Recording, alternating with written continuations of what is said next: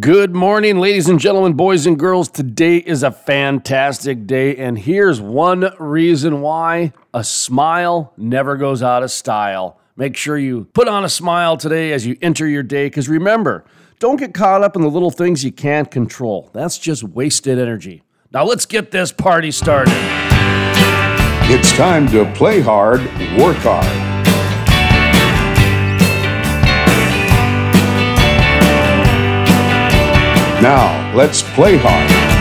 I don't need nobody. To tell me. Who to be?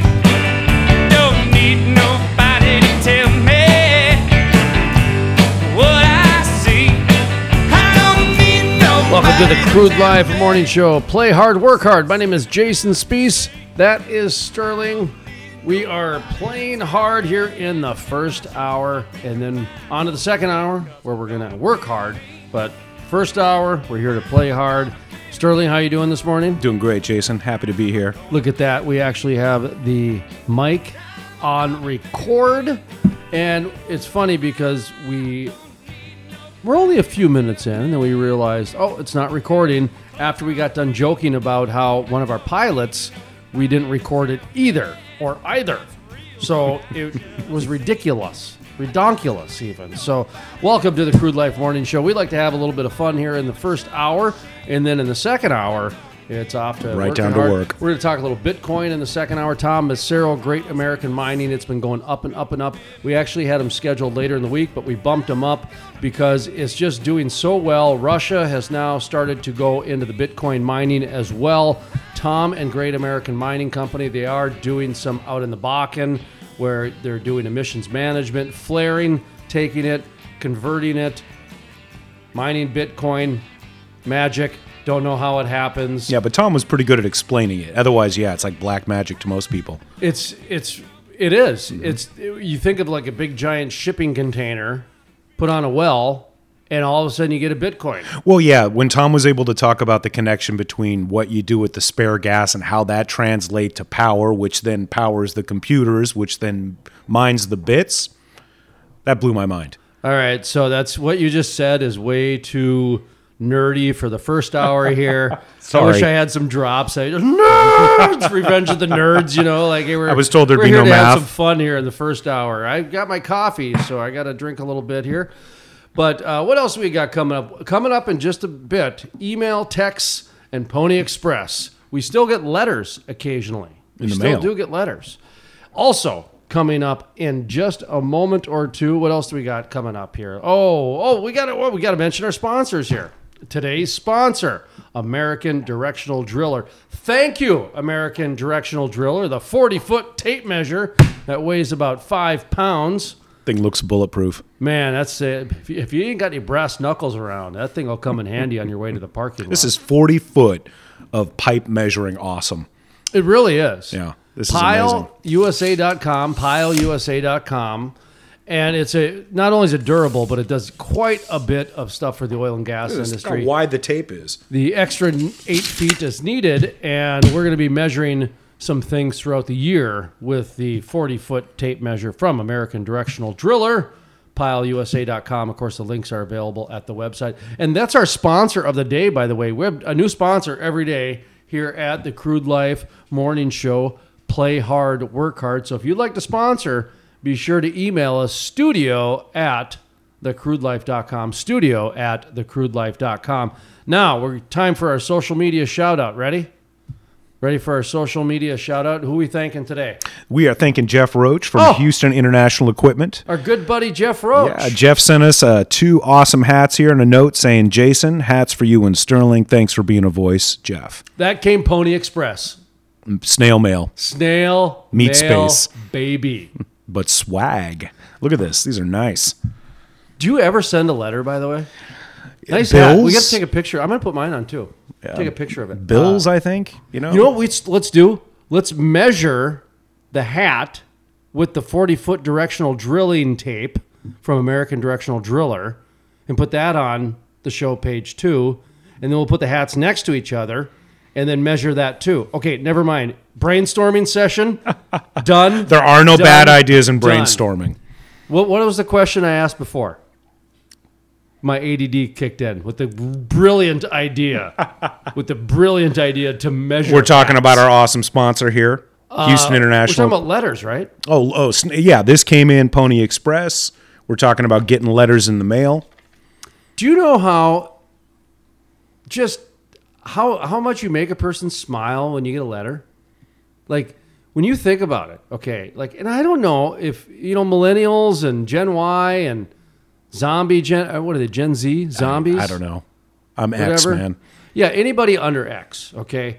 If you're in the Gen X or above, which would be the baby boomers and elderly, sorry, the young adults. No, what are they called? The uh, what? Are, What middle agers? no, the older Boomers? people now. They're not called. They can't be called aging or anything like that. They got to have some positive spin. You know, we fall into that demographic now more and more. Just let you know. You might, but I, I don't know what you're talking about. Just because I'm 28 and 48 months, Right. you know, I don't know what you're talking about. I don't know if that math worked out there to my favor or not. But okay, the point is that when you really think about a letter, okay, think about what Jeff Roach did. Mm-hmm. Okay, he had to, he had to, he wrote, he wrote, he didn't type, he hand wrote. Yeah, some we don't take. You know, we take for granted now is the idea that the time it took to do that. You know, They don't even teach kids cursive anymore. no, I mean, seriously. I know. So We had to endure Jeff it. Roach from Houston International Equipment hand wrote on a note to us, put his business card in there, and we had an excellent conversation with him. Put it in a box, labeled it, brought it to the. I mean, that's a lot of steps. Yeah. So even when you think about a letter, you got to go find an envelope. You got to write the address on the envelope. You got to lick a stamp, pull the stamp off. Whatever you do to the stamp, you got to put a Yeah, I don't think you lick them anymore. No, I don't think so either. I think after that uh, Seinfeld episode where George Costanza's Oh, where his uh, fiance, fiance, died. Yeah, the, stamp industry said we got to change that real quick. man, I missed that glue. coming." That was good stuff. about 200 people coming. Expected a big guest list. anyway, but that's a lot of work. So Jeff Roach, thank you very much. And by the way, we're going to check in with Jeff Roach as well because uh, he came to us through the North Face controversy, North Face, Bulwark. Bulwark, Yeah, fire resistant clothing. Mm-hmm. And update on that too. Yeah. So this is like major update session here. So uh, in talks with them again. Now it's we're in talks with Bulwark, not North Face. So we didn't get to North Face, but the Bulwark people have reached out after I said they ghosted us. Yeah. Which they did. and they kind of have to at this point. Well, Reach then, out. They, then they've circled back, or I don't know if they heard the interview or they got some flack, or if Mm-hmm. you know if Jeff Roach said, "Hey, hey, talk to this guy," which he might have. But uh, this week, or I believe it's this week, here on the Crude Life Morning Show, yeah, during the Play Hard portion, yeah. So if anybody's sorry, got some the questions, they should get them into us at the studio. Yeah, studio at thecrudelife.com, studio at thecrudelife.com if you'd like to send us questions for one of the executives over at Bulwark, which, you know, I'm, I'm going by the last email. And the last email was they were set, we were setting up a time to have one of the executives on during our work hard portion of the morning show here, which, of course, you can find those interviews isolated on thecrudelife.com as well. Our phone line sponsors, sponsor, Swan Energy. Thank you very much, Swan Energy. If you have any sort of investment questions or like to do any sort of investing, reach out to swanenergy.com, swanenergyinc.com. And uh, we have links available at thecrudelife.com as well on our show page. Okay, the Moody River Band is the music you're hearing. Also, what else do we got going on? Okay, uh, Sterling, Yes, by sir. the way. Uh, just to recap, give us your uh, Dhahran, uh, just an overview of where you came from, the American compound, and all that for our listeners for the first time. Uh, Sure. So uh, in uh, '82, my dad got a job over in Saudi Arabia working for Aramco, uh, what became Saudi Aramco, and we lived on. Uh, I think it was the largest compound that Aramco had. They had about four at that time. Dhahran uh, lived there for about a decade or so. My parents over 20 years. And uh, yeah, so grew up basically in an oil and gas compound that was part military base, part uh, Norman Rockwell, small town America, mixed with an international crowd of people. Was there like a fountain Like a physical fountain? like a fountain in the center of town where you all had to go and get your water? No, no, no, no. Actually, we had uh, let's see, like four different Olympic-sized pools and recreational compounds, tennis courts, basketball, racquetball, all free. Oh wow! Uh, all that stuff was free. There were snack bars everywhere. There was, yeah, it was. Uh, You went to school there. went to school there. Yeah, public school, international students. Yeah, Were you a student of the American education system? Yes, it was an Americanized education system. Most of the teachers were American, although some were international. Yeah. Uh, Pakistani, um, some Brits, uh, Australian. But yeah, it was kind of a mix. Yeah, and so the other the other reason why this is interesting from my perspective is because uh, here at the Crude Life for the last year we have been kind of paving the way to introduce more of an international network, international exposure, international audience. And Sterling is part of a group of uh, Saudi Aramco brats. And give us the, the uh, rundown of what a Saudi Aramco, or no, a Aramco brat, not a Saudi Aramco Right, brat. right, Makes you sound like a terrorist or Yeah, I know. like that. Well, you know, it's like Do you guys ever get that, by the way? Like, because you, you grew up there? You know, I, I've I've often wondered if I ever got flagged after you know in the decade or so after 9-11 because uh, because of my prior international travel.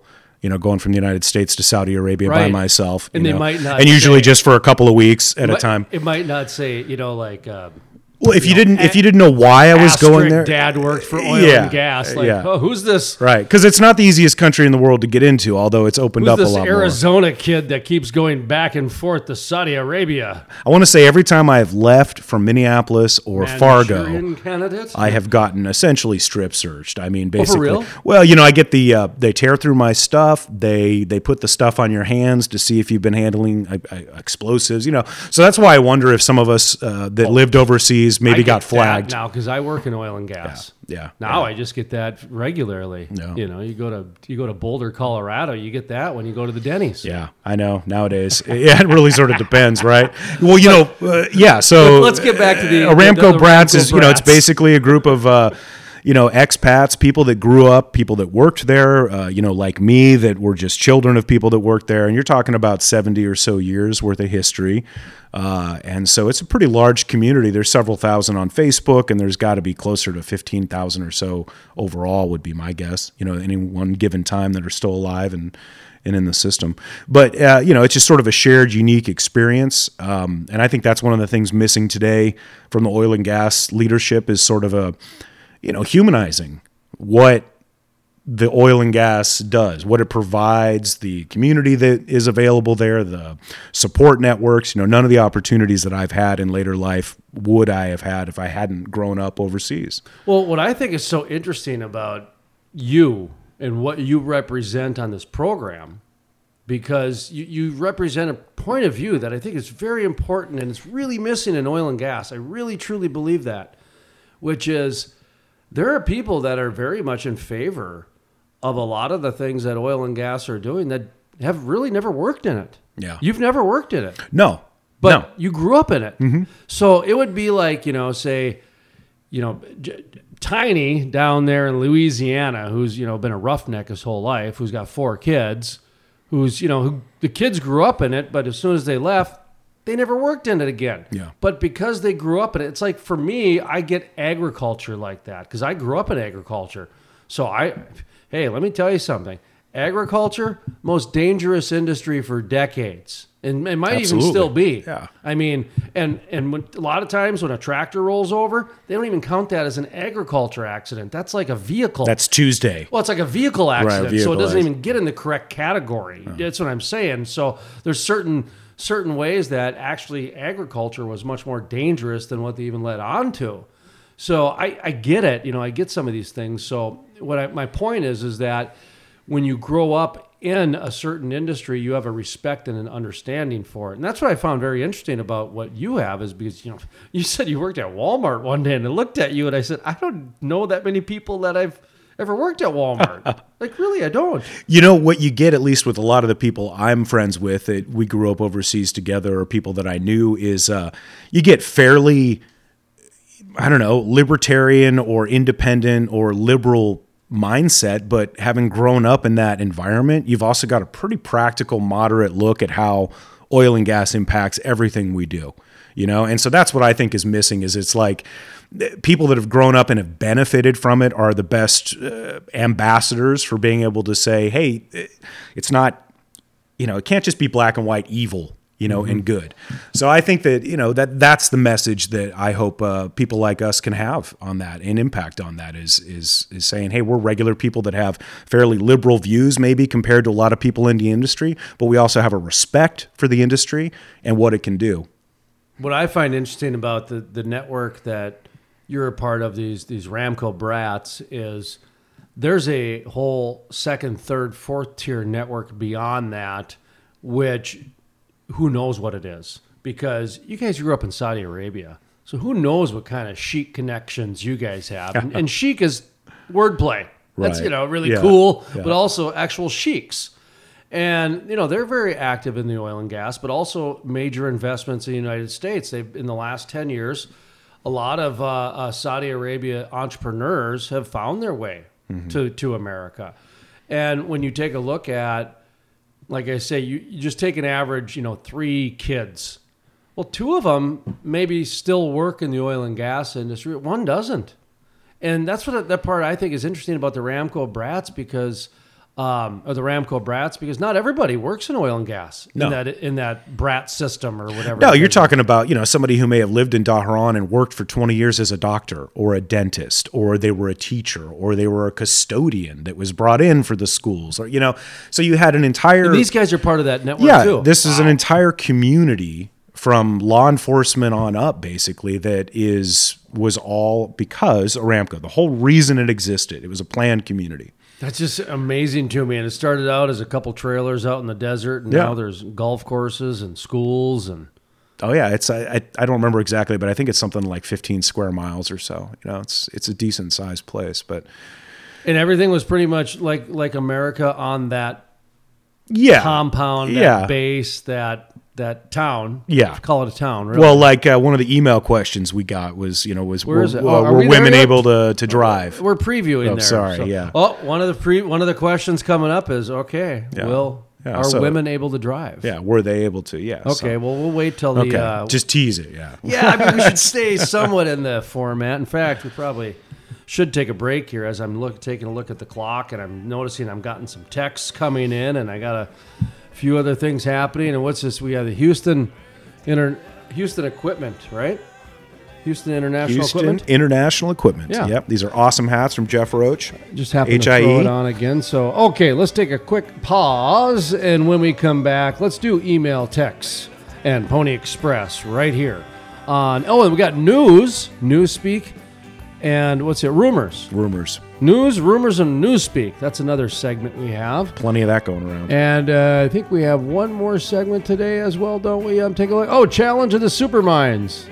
Or is that tomorrow? Either way, we'll figure it out here during the commercial break. Folks, my name is Jason Spiess. That is Sterling. This is the Crude Life Morning Show. Play hard, work hard, right here on the Crude Life Media Network.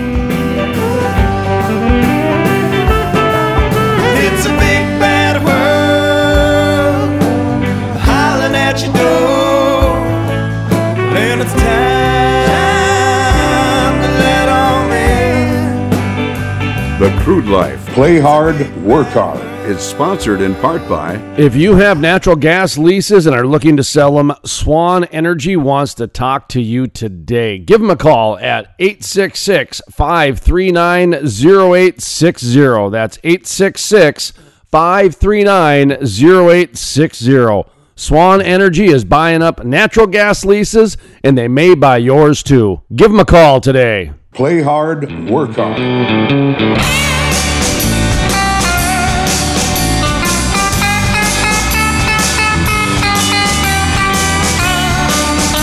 Welcome back to the Crude Life Morning Show. Play hard, work hard. We're still in hour number one, and so we're playing hard this morning. What do we got coming up? We got a little myth busting coming up. We got to come up with a different name though, because of Mythbusters. Um, They're pretty litigious, I think. I'm assuming they are. Yeah, I would be I'm assuming name like most that. are litigious. People can be quite litigious. Uh, Sterling, that's the voice you heard over there. Mine is Jason Spiess. And what do we got coming up here? Myth busting. What else? We got emails, texts, Pony Express. That'll be coming up in just a moment here. And then we have news, rumors, and newspeak coming up. Today's news got some good stuff today. That's uh, what do we got? We got. Uh, I think there was. Is it the incident in Colorado? Was that anyway? There's all kinds of different things. You know, Earth First doing some domestic terrorism. Yeah, or the not. vandalism that shut down power and gas to about 3,500 people. Yeah. Yeah, we'll talk about that a little bit later on. And it's a little interesting, you know, when I think about it, because especially what happened in D.C.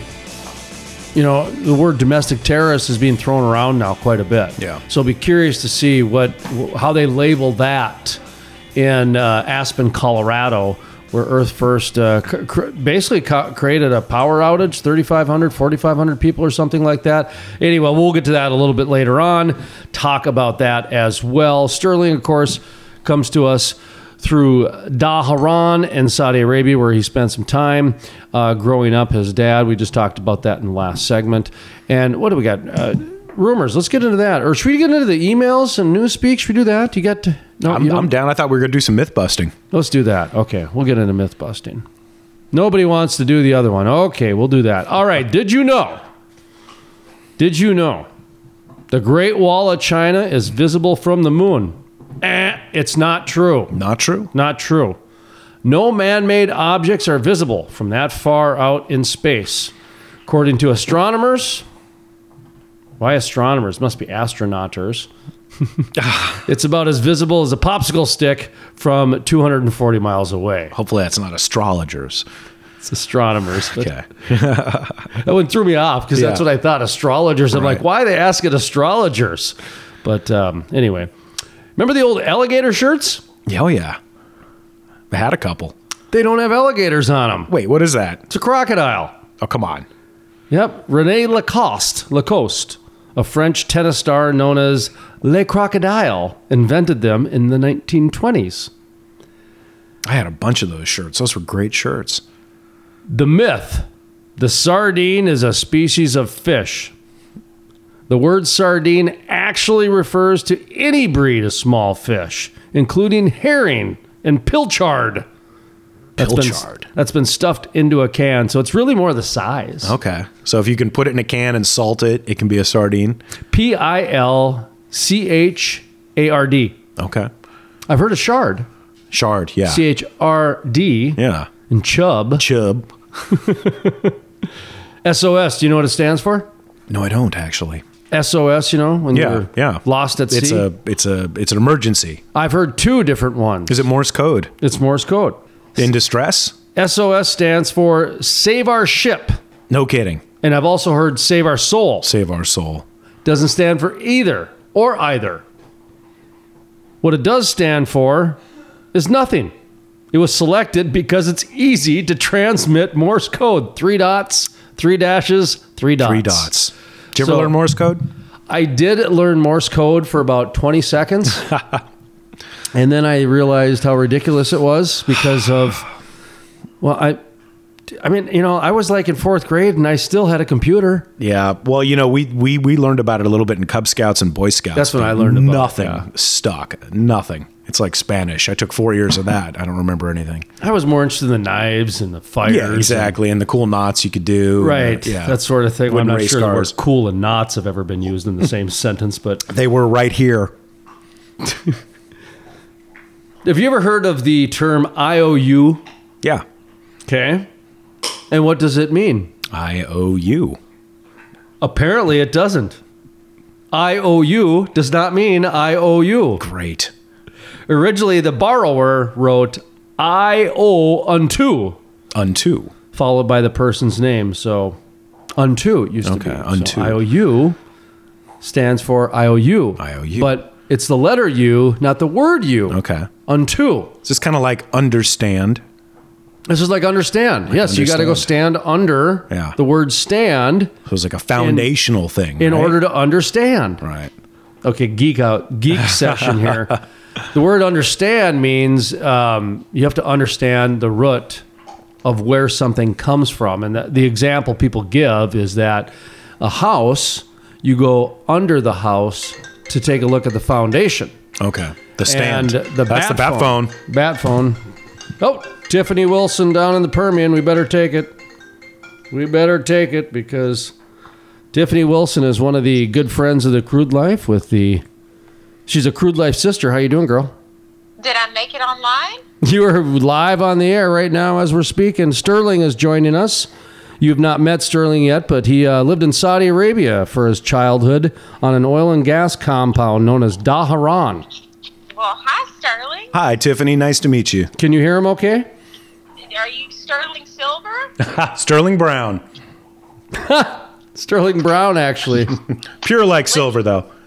Listen, I'm making a little side cash today. I've got it's snowing here in Texas. I've got the tubes out, Texas tubes. Everybody's going down the little hill by my house. the Texas tubes. What's that? Well, they're inner tubes that you float down a river, but we don't ever see snow. So I'm every kid that comes down the street is five dollars. I'm making always on the sales hustle. Nice, nice, nice. By the way, how are sales doing? Aries, how's Aries doing? You guys, you guys still renting some homes out there? Some temporary housing? Yeah, yeah. So we're doing real good in Texas. We've seen a little slump in North Dakota, but um, that always happens in the winter. Uh, um, besides everything going on there, so we'll hopefully see a pickup come spring, summer. Yeah. Um, how about down in the the Permian down there? Oh yeah, it's picking up. It's rocking. Permian's rocking. Yeah. Okay.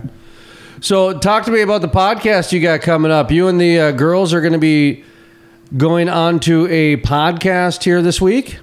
Yes, we're going to go on to the Black Gold podcast with Stephen Claiborne, and it kind of started from you, actually, Jason. You know, we uh, all of us came together, and we've always we've always kind of stuck together. You know, girls can be we can be nasty to each other at times. so, um, one thing that we learned in the oil and gas industry is try to be kind to each other and stick together. And um, with the help of you, you know, through your podcast, um, it helped promote us to other areas. So we're pretty excited about that. Well, good. I wish you guys luck. And you know me, I'm all about, you know, the more the merrier, strength in numbers, and you know, the less judgment, the better in wor- in the world. So you guys go out and spread the good word and everything. And so, by the way, Sterling, one thing we've got coming up very shortly with him. Um, you might want to stay tuned and listen to it here, but. Uh, in Saudi Arabia, you know, we've got a question about whether the women can drive. Did you were, were you aware that uh, women could or could not drive over in Saudi Arabia?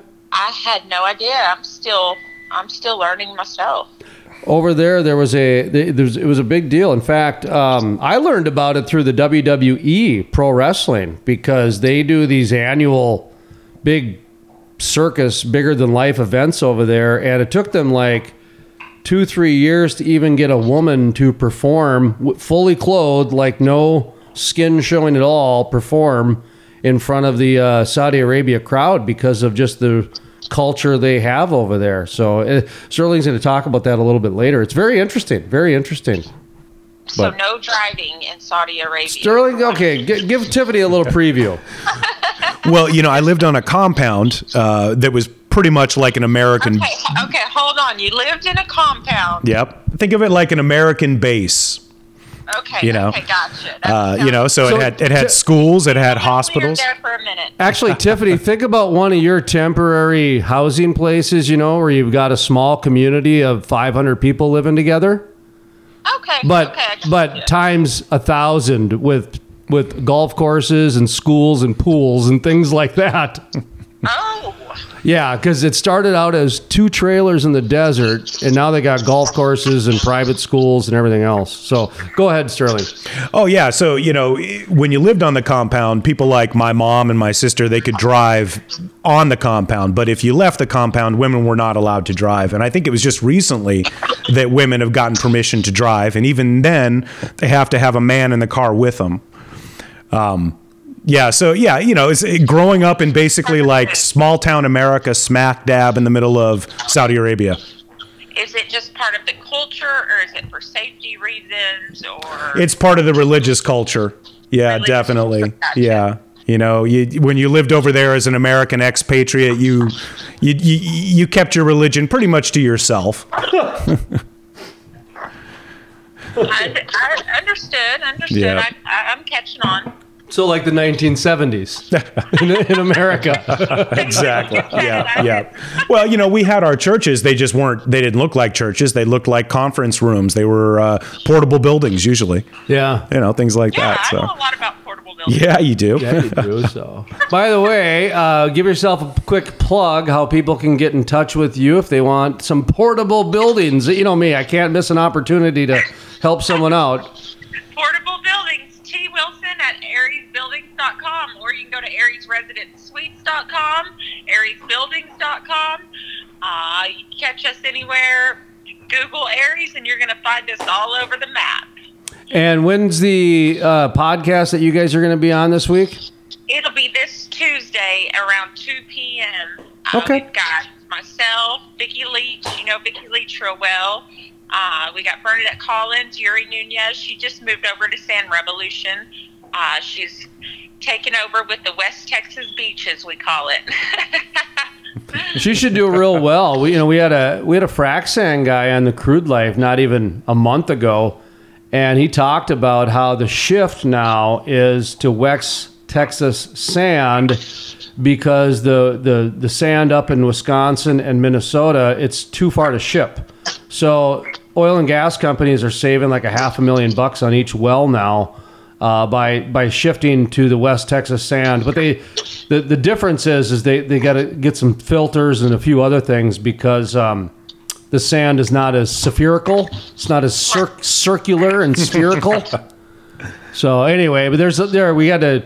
Yeah, look at that. We're working a little bit. We got to stop this. Go back to playing in the snow. Go back. We're playing in the snow. We're doing West Texas sand beaches and sand castles. We're building sand castles. Yeah, that sounds like good time. So, well, I'll tell you what, we'll catch up down the road again, Tiff. But thanks for uh, calling in. Good luck on the podcast. And um, it was nice to meet you. Very nice to meet you, Tiffany. Good luck.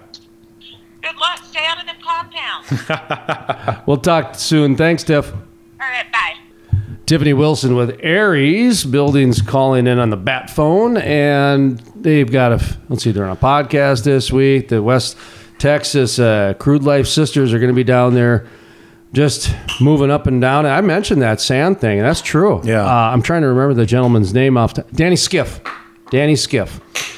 Uh, that's who I spoke with, and he's flat out said they're saving half a million bucks in each well now because of the Just for the quality of that. Well, it's a transportation cost. Yeah. And you know, because the weird thing about the sand is, is the more it's shaped like a, a ball, Like a sphere, like a yeah. sphere, you know, perfect sphere. I guess the better it is, because there's, you know, you you've got to filter it out, and and there's like um, More consistency to it or something. there's screens, you know. Yeah, I mean, well, it goes in it blasts and it fracks and things, and I, I'm not. Now you're getting down to the molecular, which I'm not going to get into because people are probably already saying, "Shut up!" Yeah, shut or they're up, just asleep. you're going the wrong way already. And you're boring too. So there's a lot of reasons I'm going to shut up with that. But anyways, half a million bucks they're saving, probably more now. That's what it, you know. That's what it means in the end. All right. Well, we're going to take a brief pause and we're going to come back. Oh no, we got to do one more of these. Let's just do one more of these MythBusters because I, I need to feel like we should end on the MythBusters, right? Yeah, to be well served. What do you got? But first, I should probably find them. Where did they go? I love all the prep work you do.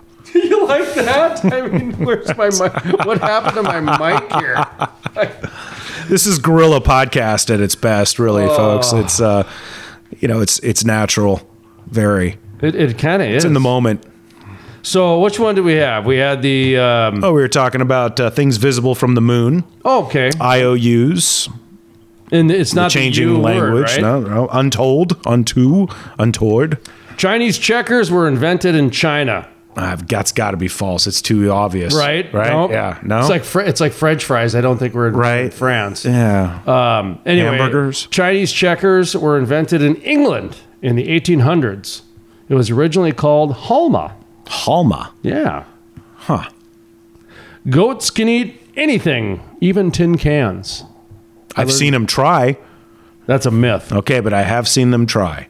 Even if their jaws were strong enough to crunch metal, goats hate the taste of tin cans. I, I feel like I didn't need that being told to me. I feel like there's just another thing I have in common with a goat. I just I just feel like you know that I, I, a goat wouldn't eat a tin can. I think I know that, but uh, maybe not. Anyway, so uh, okay, let's do one more. Are you ready? I'm ready. You can tell the age of a rattlesnake by counting the number of rattles it has. Yeah, I'm going to get that close. That's- Excuse me here. Hold on for a second. I'm going to use my uh, American directional driller tape. So that is a myth. Yeah, okay. The truth is, the number of rattles a snake has does increase with age, but not at a uniform rate. Snakes shed their skin more than once a year. At the interval varies each individual snake. All right, there we go. My brain just broke right there. Thank you. It did. It, it got a little. Is this the work hard section? We should bring Tiffany back. Yeah, I think so. She brought some liveliness to everything. She did. All right. Well, we're going to take a brief pause. We come back more on the Crude Life Morning Show. Play hard, work hard. My name is Jason Spiess. That is Sterling. This is the Crude Life Media.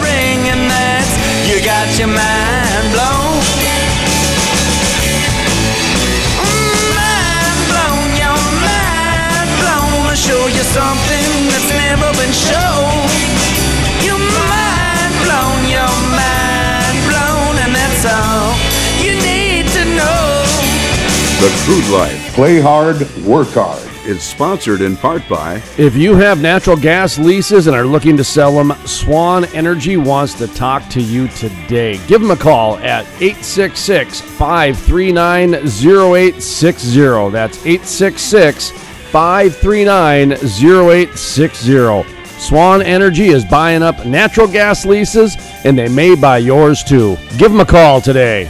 the Industrial Forest. It takes an industry to build a forest. Hey folks, Jason Spiess with The Crude Life. Did you know about half the trees planted in the last 20 to 30 years have died within the first year? Lack of watering, transplant shock, special interest groups, poor growing conditions are just a few reasons it takes an industry to build a forest, and that is exactly what the industrial forest does. Sustainability sheds, critical pipeline systems are implemented to ensure the forest survives and absorbs carbon for decades to come. It takes an industry to build a forest. If you're interested in sustainable forests, growing industry jobs, check out theindustrialforest.com. That's theindustrialforest.com. Play hard, work hard. Now, let's play hard.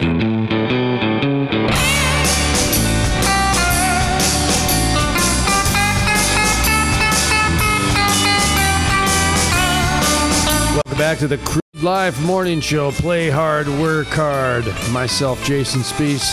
That is Sterling. I think I should have had a word before myself in there, or a different word, but hey, that's the way it goes here in the morning. Got my cup of coffee here, crude cup of coffee, as well as.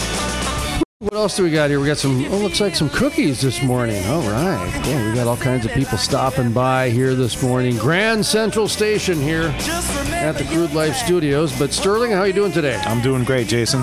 Glad to be here this morning. This morning, yeah, it's been one of those mornings. coffee. Well, it's part of our, you know, kind of a shortened news segment because it's it's not really our news segment, but it is a news story. News, excuse me, news story. There's certain ways to say news. Don't want to have a covered O like a Canadian A. uh, news story here where it talks about some vandalism in Aspen or out in Colorado. Uh, What's first of all, what's the news source? Uh, okay, this comes from the Aspen Daily News. Okay, so most people would consider that mainstream news or traditional news, correct? Uh, yeah, I guess so. Not fake news. I'm not even sure what fake news is anymore. Well, I think we're going to do a lesson here. Okay. I really do because I, I skimmed that story. I did not read it, Mm-hmm. I skimmed it. So I created fake news in my head. So you've already got it all figured out. I've got the whole thing figured out.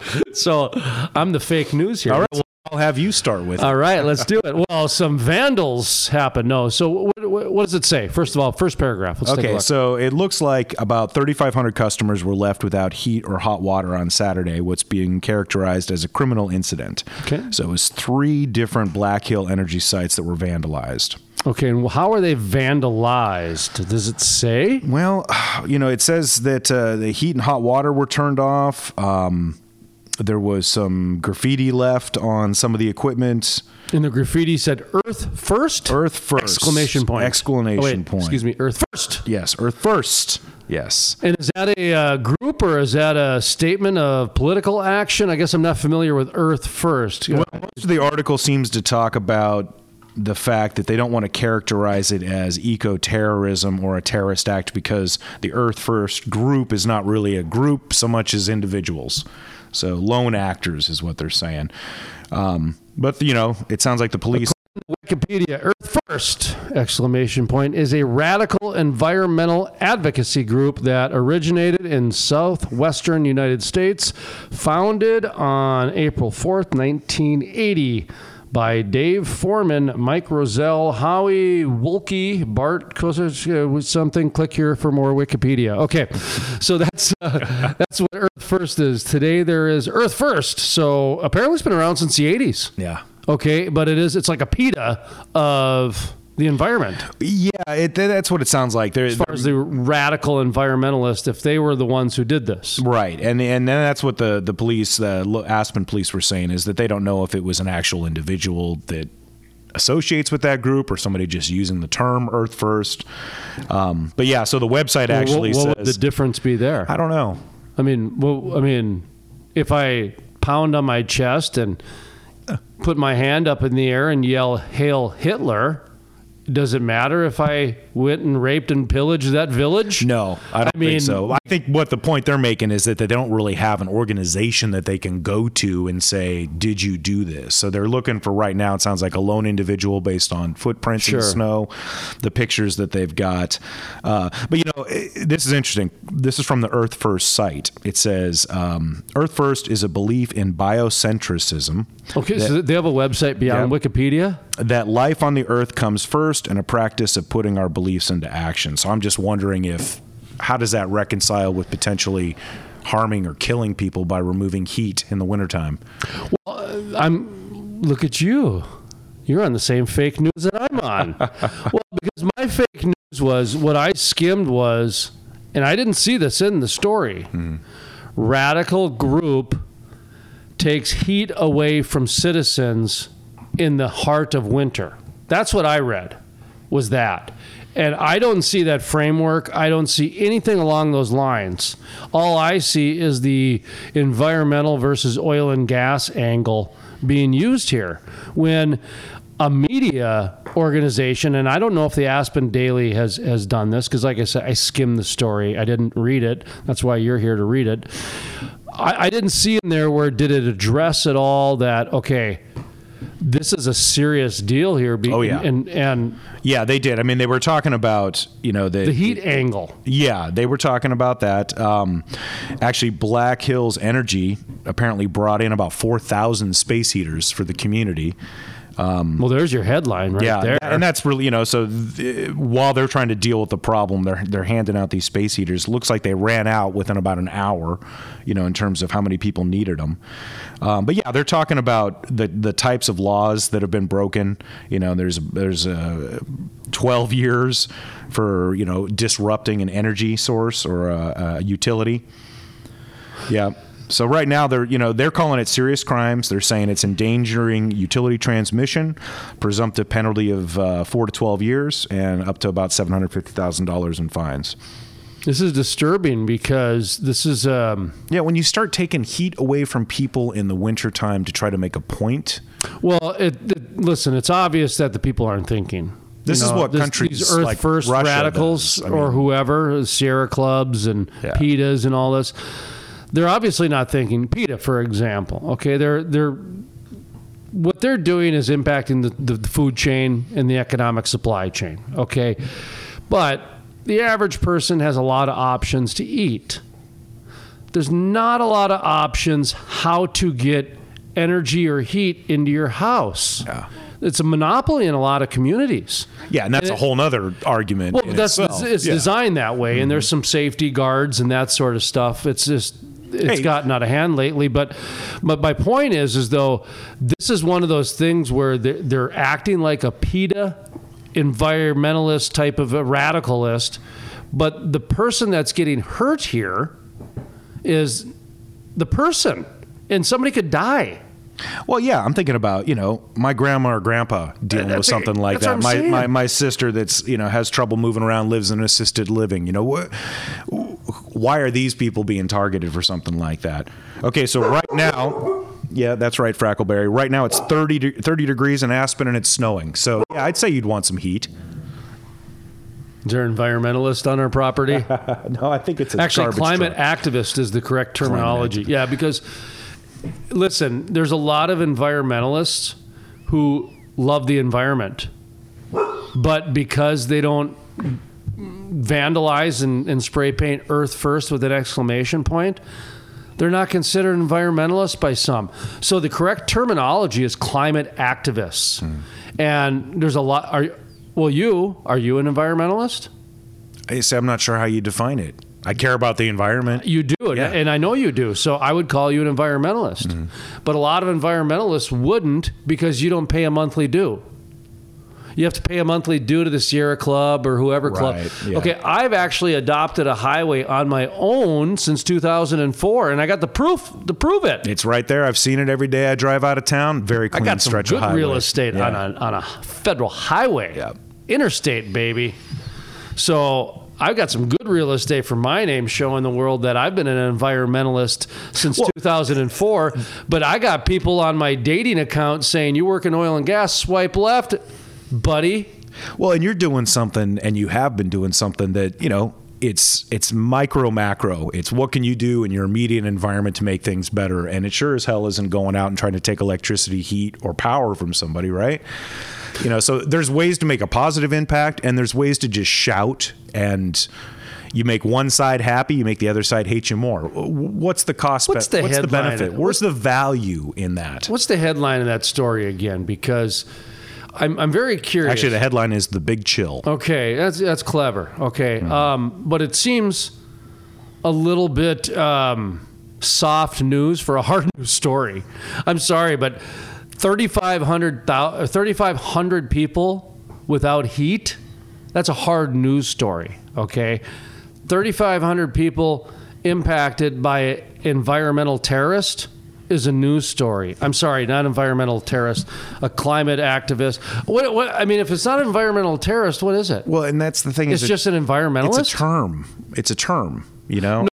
so, so no, what they actually say here. This is what the sheriff. This is what the the Pitkin County sheriff. uh, We should get him on. Joe DiSalvo says. He said, "I know the word's been thrown around a lot. That's a really E- good name. What's his name? Joe DiSalvo. That's a good name, a Joe great- that's a good- DiSalvo. that's a good police was there, name. Was there a? S- Okay, all right. You want to cap- read the quote? Well, there's two capital letters in his name, D and then the S. Okay. Yeah. All yeah. right.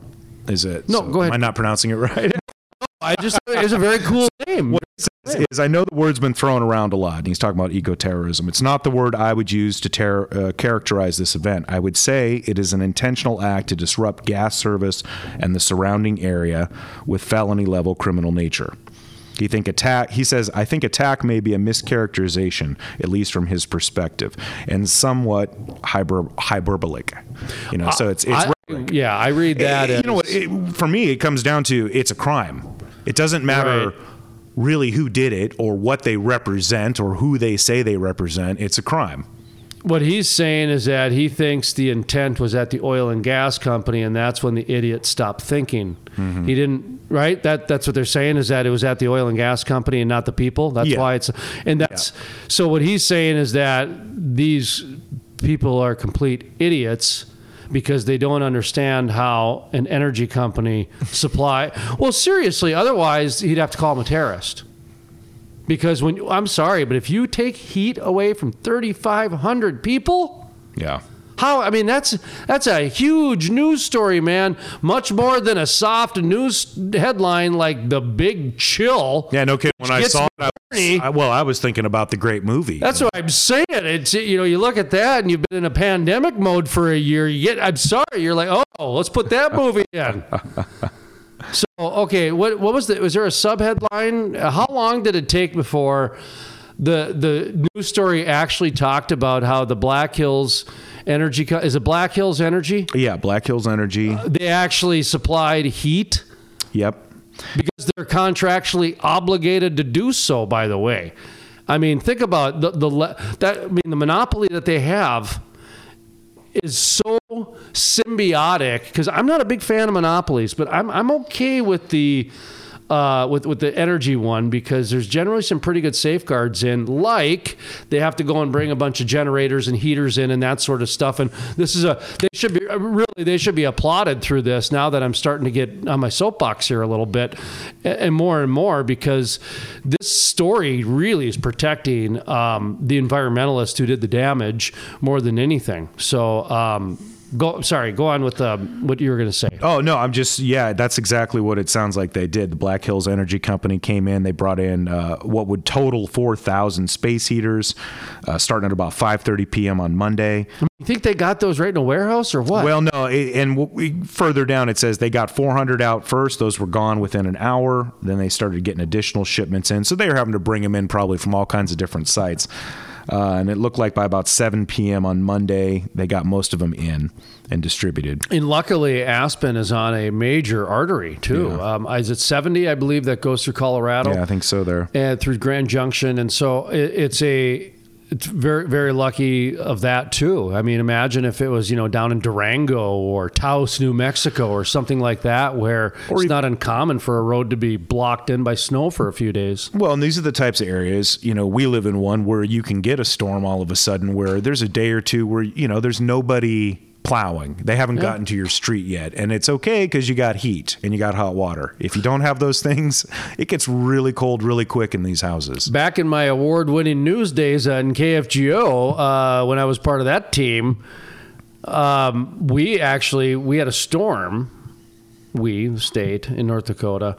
There was a storm that some people down in the southeastern part of the state didn't have power for over 30 days because you know like the, the ice storms are worse than the snow Yeah. because the ice comes in and it breaks power lines and then the snow came in afterwards so what happened is is boom their power got snapped and then this huge massive like 36 inches of snow came in you Can't know. even get to it. couldn't even get to it and these rural people i mean we're talking like 12 houses maybe total Right. that went maybe six that went without power for 30 days Mm-hmm. and but they were fine they were calling in every day and giving us updates and and you know they became the most popular people for 30 days Well, there are probably also more people that are going to have maybe some backup, some resource, something to help them out, right? Well, Because they they are already became- living out in the rural areas. and you've seen that show on uh, on on cable television called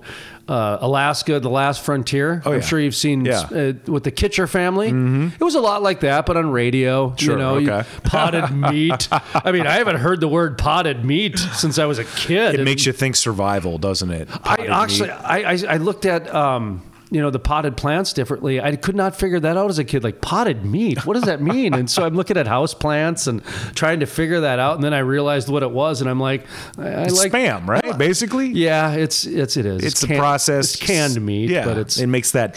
there's all that sound. gelatinous and just Yeah. the whole, just the the fatty part. I cannot get past. I just cannot It's get past that. It's tough, you know. I think unless you were brought up with it. I don't mind spam. I mean, uh, back I, you know, as far as back in my meat eating days when Sure. I was doing that, that sort of thing, I didn't mind spam. in a pinch. Uh, yeah, it was fine. I mean, I, I didn't buy it, didn't keep it around the house or anything like that. But I it was I, I didn't you know I wasn't like ew gross because I knew a guy loved spam sandwiches, loved them. He Oh, would, the- he would do it on the griddle Yeah. with um, cheese. Mm-hmm. Oh, for disgusting. But He loved them. when you went to Hawaii last time, that is Yeah. they that it, spam's huge there, right? Yeah, that's part of the uh, you know part of the American culture. That's how that's what I took away from Hawaii. Hawaii's really interesting. So, folks, I'm going to sidebar here for just a second because Hawaii is two volcanic plumes. They meet under underwater and basically they form this black rock, igneous rock, or what is it called? The uh, uh, uh, obsidian, I think, rock is what Oh, it's maybe, called. yeah, the left. the volcanic Yeah, the rock. and rock. so that that's what Hawaii was. It was just a big giant black rock. Well, then through time, birds would poop on it, and birds had seeds. And then uh, driftwood would bring over lizards, and lizards would be on birds' back. So for years and years and years, Hawaii was built by birds and lizards. Wow.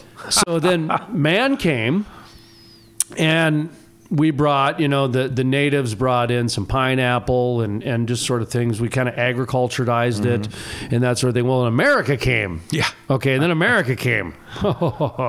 we brought a nuclear bomb.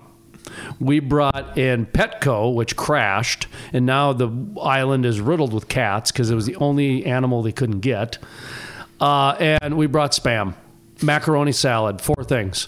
so uh, we that, that's what the American culture basically brought Hawaii. The rest was like when you go, there's birds everywhere, Yeah. everywhere, just birds everywhere. Yeah, and when you, you, you fresh food, right, right off the beach, that type of thing. Yeah, I think you, I believe you can just go ahead and pick an avocado out of anybody's tree. Amazing. Just like on the boulevard, because it's you know like a boulevard, it's owned by the city, so you just you know pick it out because they're plentiful, that sort of things. Uh, but it's it's very unique island because what are you two thousand miles from Los Angeles, four thousand miles from Japan. You're kind of out in the middle of nowhere. It's it's the most remote island on the planet. Really? Yeah, it is. And um, and and you feel it. Yeah. You do feel it. Anyway, so oh, and the the uh, Petco story was interesting because uh, back in the '80s, a Petco plane crashed and all the animals got loose. It's like a Disney movie. And most of them got eaten or taken care of or caught, except for the cats. So one night, I'm out. It's like two in the morning. I'm kind of going outside for a stroll, stretching my legs a little bit. I'm talking with the neighbor who's outside having a smoke. And all of a sudden, I see in the corner of my eye, it looks like, you know, Frackleberry Hound, a good sized dog walking by in the uh, condominium plex across the street in the parking lot. And I go, was that a dog? Because it looked like a cat. He goes, no, that was a cat. And I go, that thing was as big as a black lab. And he goes, oh, that was a small cat. What? what? He's telling me the story about the Petco thing. And, well, you know, the, the cat is the number one killer on the planet. It's like the alpha predator there. It- uh, as Yeah. far as most animals and that's where thing, the, the house cat is actually the most vicious killer. Go Google it right now. it, it kills songbirds and mice and all these different things. It's the most vicious It's killer. ruthless. And Yeah. because it has these all these cool instincts about it, and so these feral cats are all over the place, to where they have an island. Molokai, it's not the. I think it's a leper island or a, one like where they. You know how they used to put the lepers. Yeah. They have like an island where they just Yeah. put cats. So Island, one so it really is a cat. island. cats. Yeah, and you know, obviously the birds kind of stay away from there. Yeah. but there is a B and B that you can go and stay on. And go walk amongst the cats The and be with the cats. Oh, for disgusting! I mean, it's. I stayed at a hotel once where they they put a cat in your room. I, I, I didn't. Yeah, they didn't tell me that till later. I just looked at them and I'm like, "What are you A talking about?" complimentary cat. You know, like You can keep the coffee maker. Cat. walking by and there's this Yeah. big giant room just full of cats. Oh man. And you can pick Just one out pick if you one want. out. Comfort is a- cat. yeah, it was down in um oh, some place on the Mississippi River that is really well known for uh, Wabasha. Okay, they must- Wabasha. Wabasha. Known for eagles. Okay. And so it's known anyway, some it's some B Geographical journey right now. some B and B a buddy of mine was was managing, and so I booked a room there and went down. And it's he didn't tell me it was a cat hotel. It's a cat And, hotel. uh, well, I wouldn't either tell any of my buddies that I'm managing a cat hotel. Well, they're cat they're servicing a niche market there, right? I, I went to surprise him, and I got the surprise. All my I was so worried about that all night. That cat would just come on me during the middle of the night. Sit on your face. like, where did you put it? Yeah. You know, that sort of thing. But what did we start on? We had an original story that we were yeah, well, we to. were talking about energy. Aspen and uh, what's going on with the eco terrorism and the climate activists and that sort of thing, to where it's it, it's very careful how you phrase things, especially with law enforcement. I find it, and I'm not I'm not criticizing the the uh, sheriff for kind of clarifying, no, this is not eco terrorism. What I took from that is that no, he's being very clear because domestic terrorism is now a thing. Eco terrorism is now a thing. So we got to be very careful that we don't just start sensationalizing from the police force out of the gate because, oh boy, the red meat on that. Now we got a cop saying it. Now we got to share. You see what I mean? So, and, and, Like he just didn't want to start to escalate Right. until they knew more about it. and they might reverse it, and they'll come out and say, "Okay, we've now officially declared it as this." My my, it's my- it's go ahead. scary how easy it can be shut down because in effect what it sounds like is the vandalism didn't actually shut anything down they didn't damage anything but because it was discovered the energy company black hills energy basically they've got a policy they have to go through a process to restart they have to purge the system and they got to start it all back up and then they also have to go out and do uh, relighting on appliances that are out there, you know, that need to be lit. They, they don't want the customer to start lighting a pilot light. So Black Hills Energy does this shutdown because they're worried there might have been tampering with the system. They have to make sure. That's premeditated, then. Yeah. that's, Well, that's eh, knowing the system, the logistics. Yeah, and that's Yeah. that's kind of frightening. Is that you know as easily as I can grab a, a can of six dollar can of spray paint and I can potentially shut down a utility. I don't have to blow anything up. I just Right. gotta make it sound like it's kind of scary. Well, this is another one of those those uh, protest measures we talked Mm-hmm. about um, in the pilot. So if you want to go back and it's either pilot two or three, uh, we talked about how there's kind of um, unique forms of protest that is going on in different areas. And one of them an example that is very easy to give is is that if you want to go and infiltrate and slow down a company well, you go and accept a job, and you're going to make 10 widgets in an hour based on $15 an hour. And pretty soon you're only making five widgets an hour. And not only are you, but you're getting all your workers around you only to make five widgets an hour.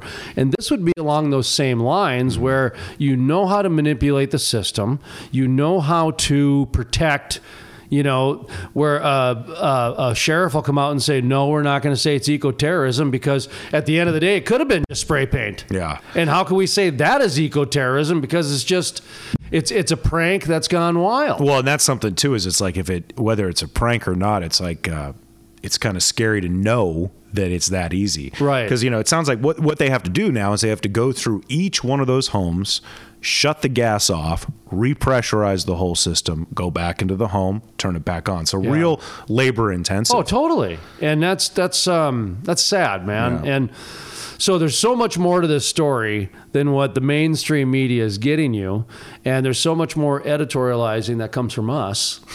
Well, yeah, we, you know, we, yeah, we take it and we start running on all kinds of directions, you know. So maybe that's what the sheriff's trying to do is be like, you know, let's keep it to what we know. Well, he has to. Yeah. He has to, especially in that environment, in that state. Yeah. Oh, are you kidding me? I mean, you got the, the governor trying to shut down the industry. He's just trying to keep people's homes heated. And Well- now he's got to go and deal with this. And this is what we're what a week into 2021, not even. Not even. Colorado will be interesting to watch this year. Oh, without a doubt. Well, there we go, folks. There's our kind of our little bit of a side of news, rumors, and newspeak, where we just kind of like to talk about some of the news stories and what is it news? Is it rumors or is it newspeak? And honestly, this one there there was some serious news in there, but like I said, I was a little bit perplexed. that such a hard news story mm-hmm. from the vandalism point of view to the like you brought out. I would argue that the headline should have been now that we've just discussed it.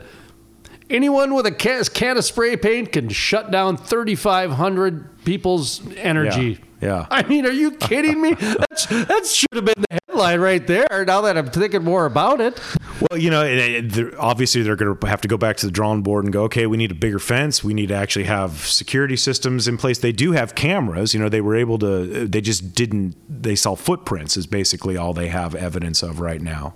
yeah, it's and and now we're getting to the point where, um, you know, the, listen, the, the, energy companies don't me, need me sticking up for them, but when someone's getting picked on, that just is not right. Well, it's and for me, they are getting picked on. and it's a perfect example of you can you can hate what oil and gas does, right? If you're if, if you just want to blame them for all of the problems of if the you're planet. a keep it in the ground or an earth right, question, if- sure, you can, you, you can you can blame them, but uh, in the, in the end, we still all need to be able to turn on a light and get some hot water and hopefully some heat. So I don't understand what the end game is there. You know, do you want everybody to, to freeze to death? there's there's a lot of ethical and humanitarian debates that go into this whole fossil fuel argument that mm-hmm. is not being mentioned at all in the mainstream media. And I'm, I'm I think we got to start holding our politicians a little bit accountable on that. And I'm gonna I might have to start with the ones that I know mm-hmm. and s- and and and bring them on the show and hold them accountable here honestly Yeah. And in Minnesota and in North Dakota in particular, you know, we're, we're going into there's going to be new energy regulations. There's going to be the market re- recovering from from COVID, from the pandemic, from all that kind of stuff. What are Cramer? What, Well, are, Hoeven, what are these guys going to do? you know, somebody like Cramer, who is on Fox News every week now, mm-hmm. somebody, you know, where to bring him on here and just flat out say, listen, let's start changing the conversation and we need your help to do it on Fox News and MSNBC and CNN when you're on these different platforms. We need your help to say, okay, no, it shouldn't be that it's the big chill. Hey, look at this clever headline we have. No, it's that either it's this easy to shut down the system because of the system we've created, or eco terrorism can shut off 3,500 homes with a can of spray paint. I mean, Yeah. you know, it, it needs to be a different conversation than, ooh, the big chill. I mean, Yeah, well, and it, because you know, it's like from the energy company's point of view, I'm sure they're going, okay, we can see the the vandalism, we can see the spray paint. What can't we see? could you Find yet? Could you imagine being an employee of these energy companies trying to deploy that many heaters Yeah. in the world of COVID when you can't be six feet from anybody on these? Gi- I mean, it. Well, and at a time of year where you're not going to walk into a Lowe's and easily find a space heater for sale. I mean, I kind of wish I had it on film. It'd be like Keystone Coppers a little bit because you know they're just you know how it is when you're changing oil going 90 miles down the interstate. Things just don't go right, and you just hope to God nobody's filming it because things just are not going. But at the end of the day, you got to get the job done. Yeah, and it sounds like the community's really stepped up. Local lodging, hotels, motels are offering free lodging. People are offering to pick up groceries for people, you know, so they're pulling together on that side.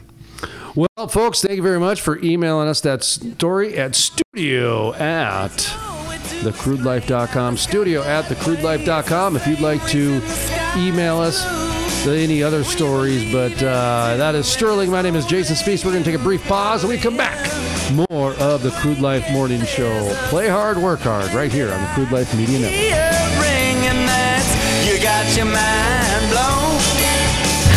The Crude Life with Jason Spiess. Thank you for joining the program today. You know, I, I come from an oil background. My family's been in the oil and gas industry for 60 years.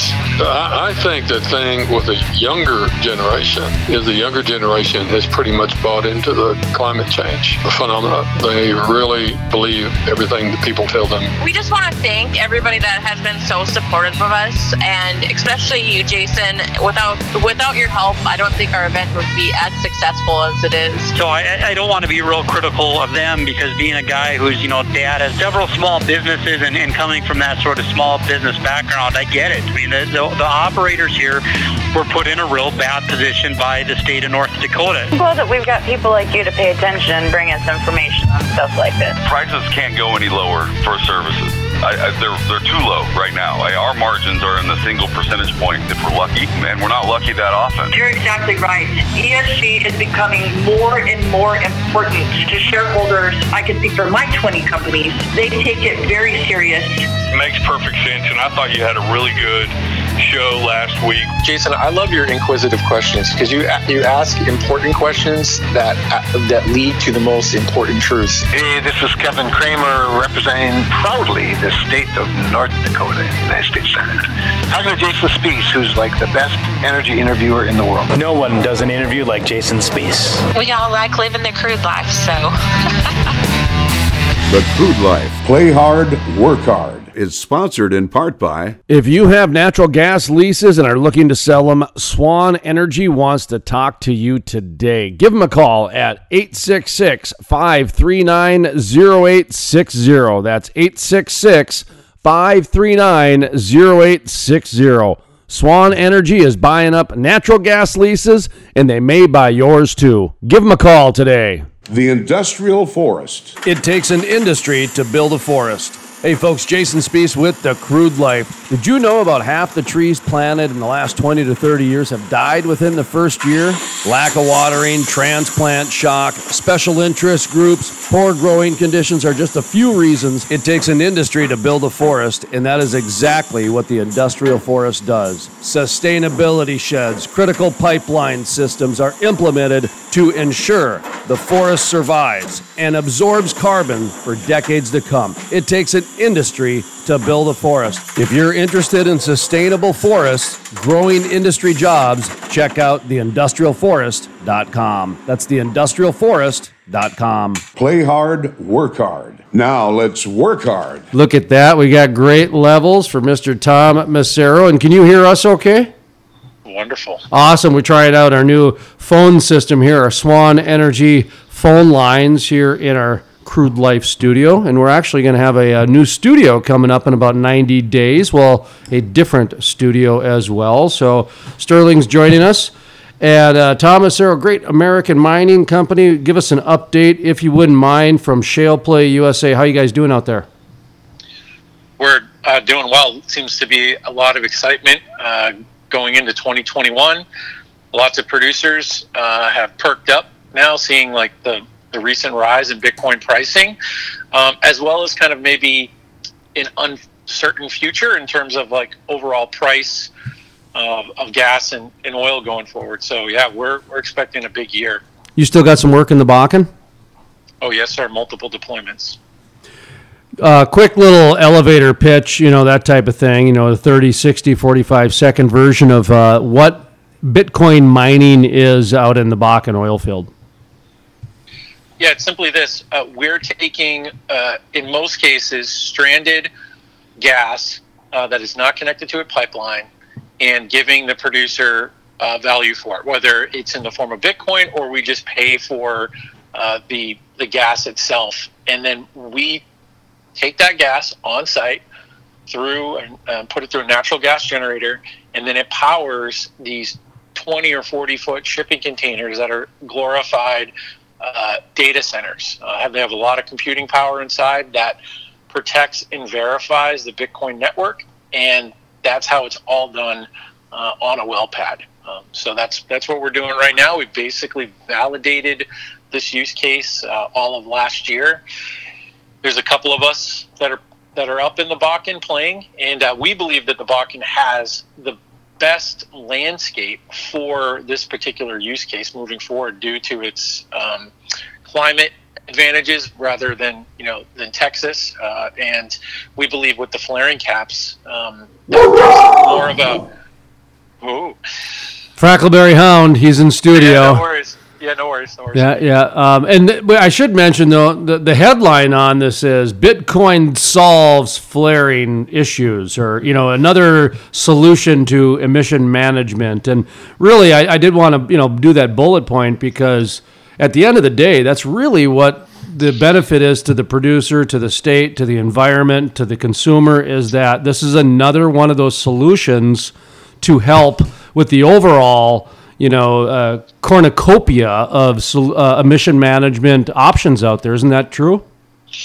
Yeah, I mean, I think uh, our company and, and and myself has a little bit more of a contrarian take where I think Bitcoin mining is, um, you know, sort of what I would call a Trojan horse. Uh, and, and the Trojan horse is, hey, we help out on the flare mitigation side of things, you know, from a solution standpoint. But our big picture uh, thesis is that these particular units become digital pipelines in the future. So we believe in a future where there's no need for a pipeline to be uh, developed all the way up to a newly drilled well. We believe that putting these units right on site will be better economic, I'm sorry, better uh, environmental stewardship rather than building, you know, thousands of miles of pipeline and all of the other issues that come along with that. You can get, for a producer, you can get more value for your gas turning it into Bitcoin than you can sending it into a traditional pipeline structure. So we're probably years away from that reality ever really being kind of realized, but um, that's kind of our, our view on things. And yes, the the flare mitigation side of things is a great introductory kind of like step in that direction, but we do have bigger goals. Sterling, what do you think of that digital pipeline? That's what I was going to channel Larry King for a second and say digital pipeline. Expand on that, but you actually answered the question before I Yeah, he got did to expand on Yeah, that, he did yeah. expand on that. You expounded on the expansion of the pipeline. Uh, d- digital pipeline, Sterling. What do you think of that? It, I, it's a fascinating concept. I, I really had no idea that that was being done, and it seems like a, a pretty cool use of available resources. I'm kind of curious, though, is you know if if that is sort of a roadmap to the future, is there ever a worry that if everybody's doing it, that it saturates the market? I mean, is is that a concern with Bitcoin that it can become devalued? I guess because of the number of people mining it, or is it is the value increased because there's more uh, coin that's unlocked? I guess that's that's one How thing I does have a hard Bitcoin? How does Bitcoin constitute value and and keep it its value? Sure. So Bitcoin keeps its value by being scarce. So it is not it it doesn't react to external forces at all, right? So it's going to the way that the computer algorithm works is that every 10 minutes it's going to dish out a preset amount of rewards to the miners or the protectors of the network every 10 minutes. And that number will not change no matter how many folks are on the network or not. Um, that will that in and of itself has driven kind of the growth in the value of Bitcoin over the past couple of well, over the past 10 years in and of itself. Um, what I see for the future is much like Shale, when Shale gets kicked off, it's the people who are first into it who do the best because just like in shale or any other type of um, exploration kind of process, there are other market forces at work. So, for example, 80% of our capex, maybe not 80%, 70% of our capex when we're building one of these containers is the little machines that we call miners. Um, so we've seen almost a 80 to 90% price um, jump in the market prices of these machines. So it can be like that too when people are laying a bunch of pipelines and compressors are all of a sudden hard to find, price goes up.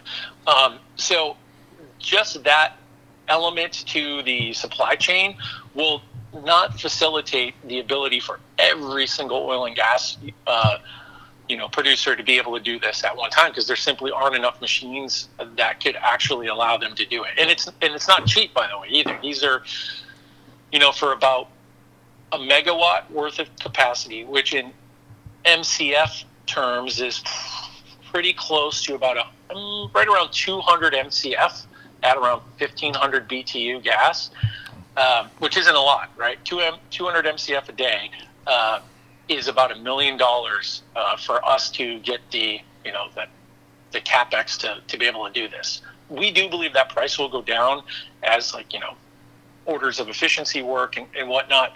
But um, you could see why it would. It's going to take a little bit of uh, I wouldn't say a gamble on the oil and the oil and gas producers' part because I, I do think they're very forward thinking in terms of an industry because they're usually forced into innovation.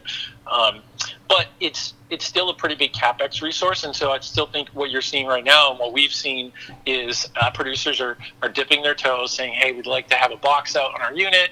Um, let's see how this works. Let's get comfortable with it." And I think you know within the next 12 to 16 months, you'll start seeing larger and larger deployments of these units. Um, the, the one caveat that I would add that the oil and gas space has an advantage of over every other uh, energy resource that does Bitcoin mining. Now, mind you, people mine using coal power plants in China right now. Uh, hydro is the uh, is the other large um, energy source, and then uh, we've got um, uh, on grid power.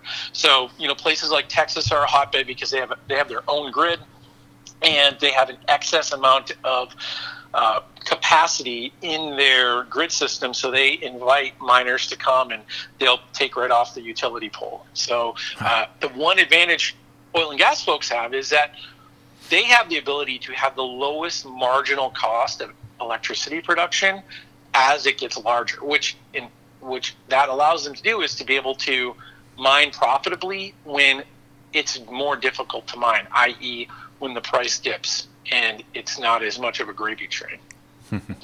So I did want to ask you about your prediction that I poo pooed immediately last time you were on the air because you mentioned one of your uh, Bitcoin oracles, or somebody thought that Bitcoin could reach two, three hundred thousand dollars by the end of 2021, and I don't even think you finished the sentence. And I said, "Oh, that's just ridiculous."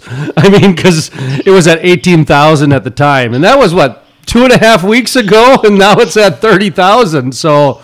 Uh, let's let's revisit that prediction and explain why I'm eating some crow right now.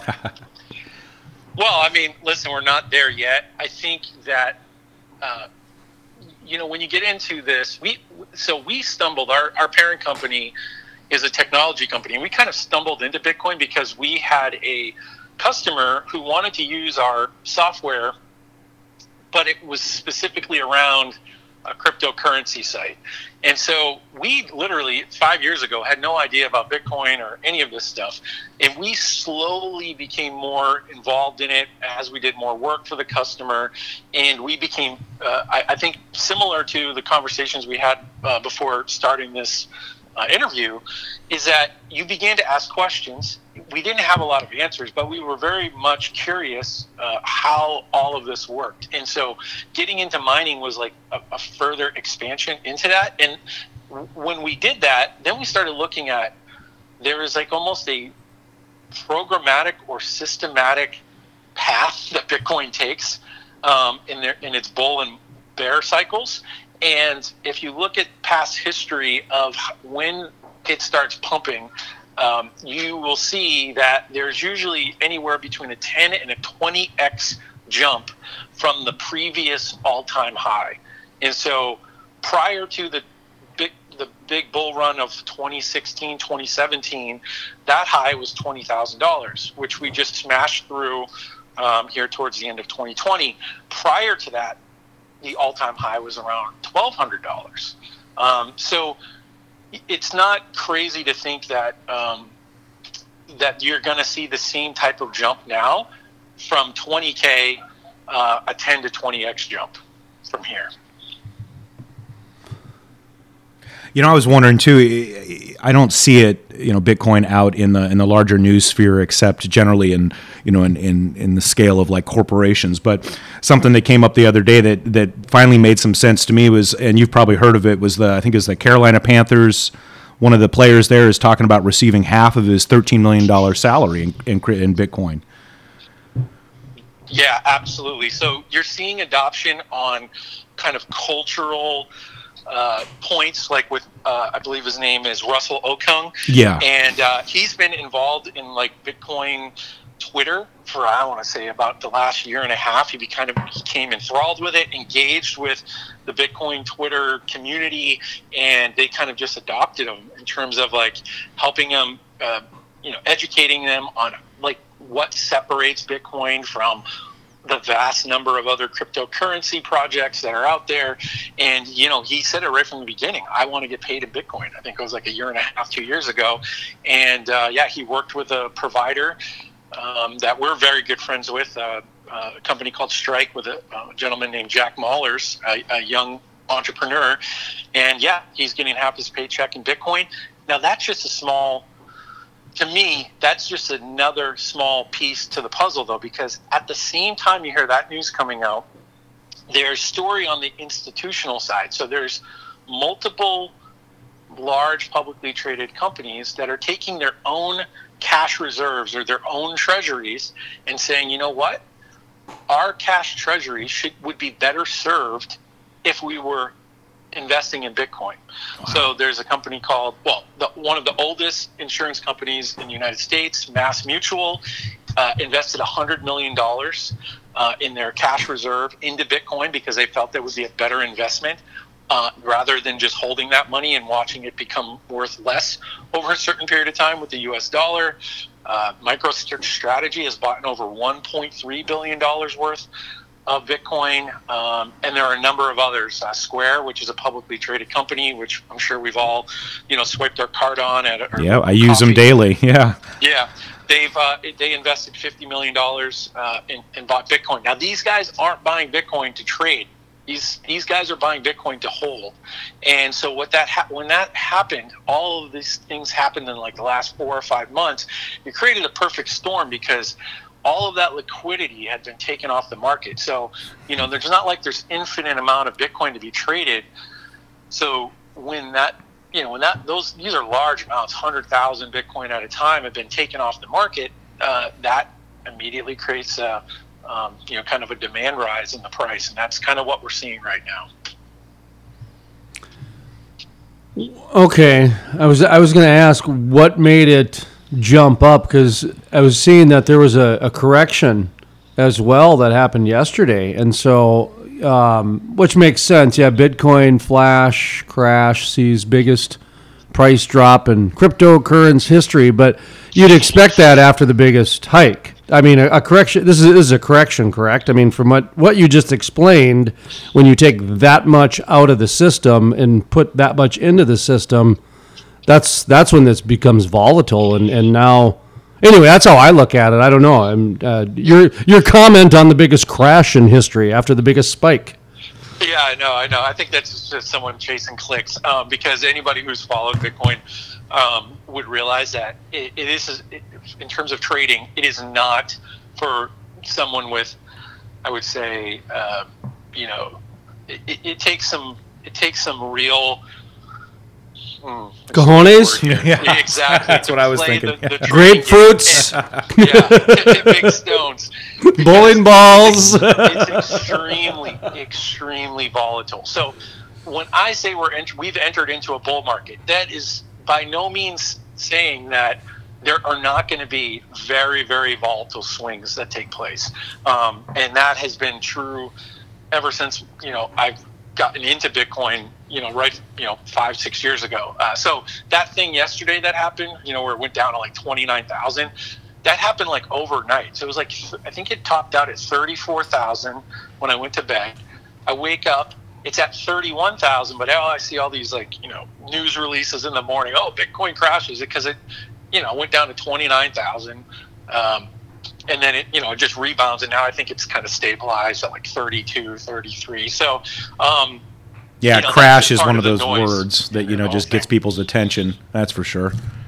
Yeah hey, exactly exactly. Hey tom i got another question for you about sure. bitcoin. I don't know if this is your area or if it's um, marty bentz who you do stuff with. I read his stuff all over uh, in, in the cryptocurrency bitcoin world. I know you've got a relationship with him as well uh, Russia, I see, is getting into this business now. The bit, the Bitcoin, um, energy mining, you know, uh, emission management. That sort of that whole package where they're they're they're investing pretty heavy into this. So, are you following the the Russian side of this?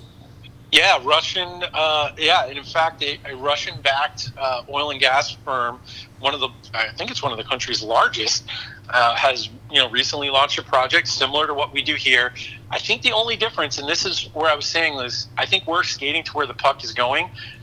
That Gazprom announcement was not so much around we're trying to curtail flaring because, as you may or may not know, uh, Russia for the most part, and most of the you know those countries, they don't care about their flaring. It's not a it's not it's not a priority for them um, with their uh, with their policies. What they see this as is a way to get to extract the most amount of value out of that molecule coming out of the ground. So they know that you know whatever they can get out of that uh, gas going into a pipeline is marginal as well. It's it's decreasing in value. They know now that if they set up the infrastructure to mine Bitcoin, that that gas can be worth five to ten x more than sending it into a pipeline. So I think that's the bigger story of uh, of that announcement. I'm I'm seeing quite a bit of news stories in the last week, but specifically since the first of the year, that is tying Bitcoin and oil and gas together as far as the, the rationale and the reason for the surge. Um, I just saw uh, this morning, J.P. Morgan is now looking at Bitcoin at being 146,000 by the end of the year. I mean, so now you got the big guys coming in and saying, okay, what the 200 and 300,000 prediction is, that's crazy. It's going to be 150,000. so it just, but my point is the big guys are now even starting to say Bitcoin is looking like it's going to have a big year.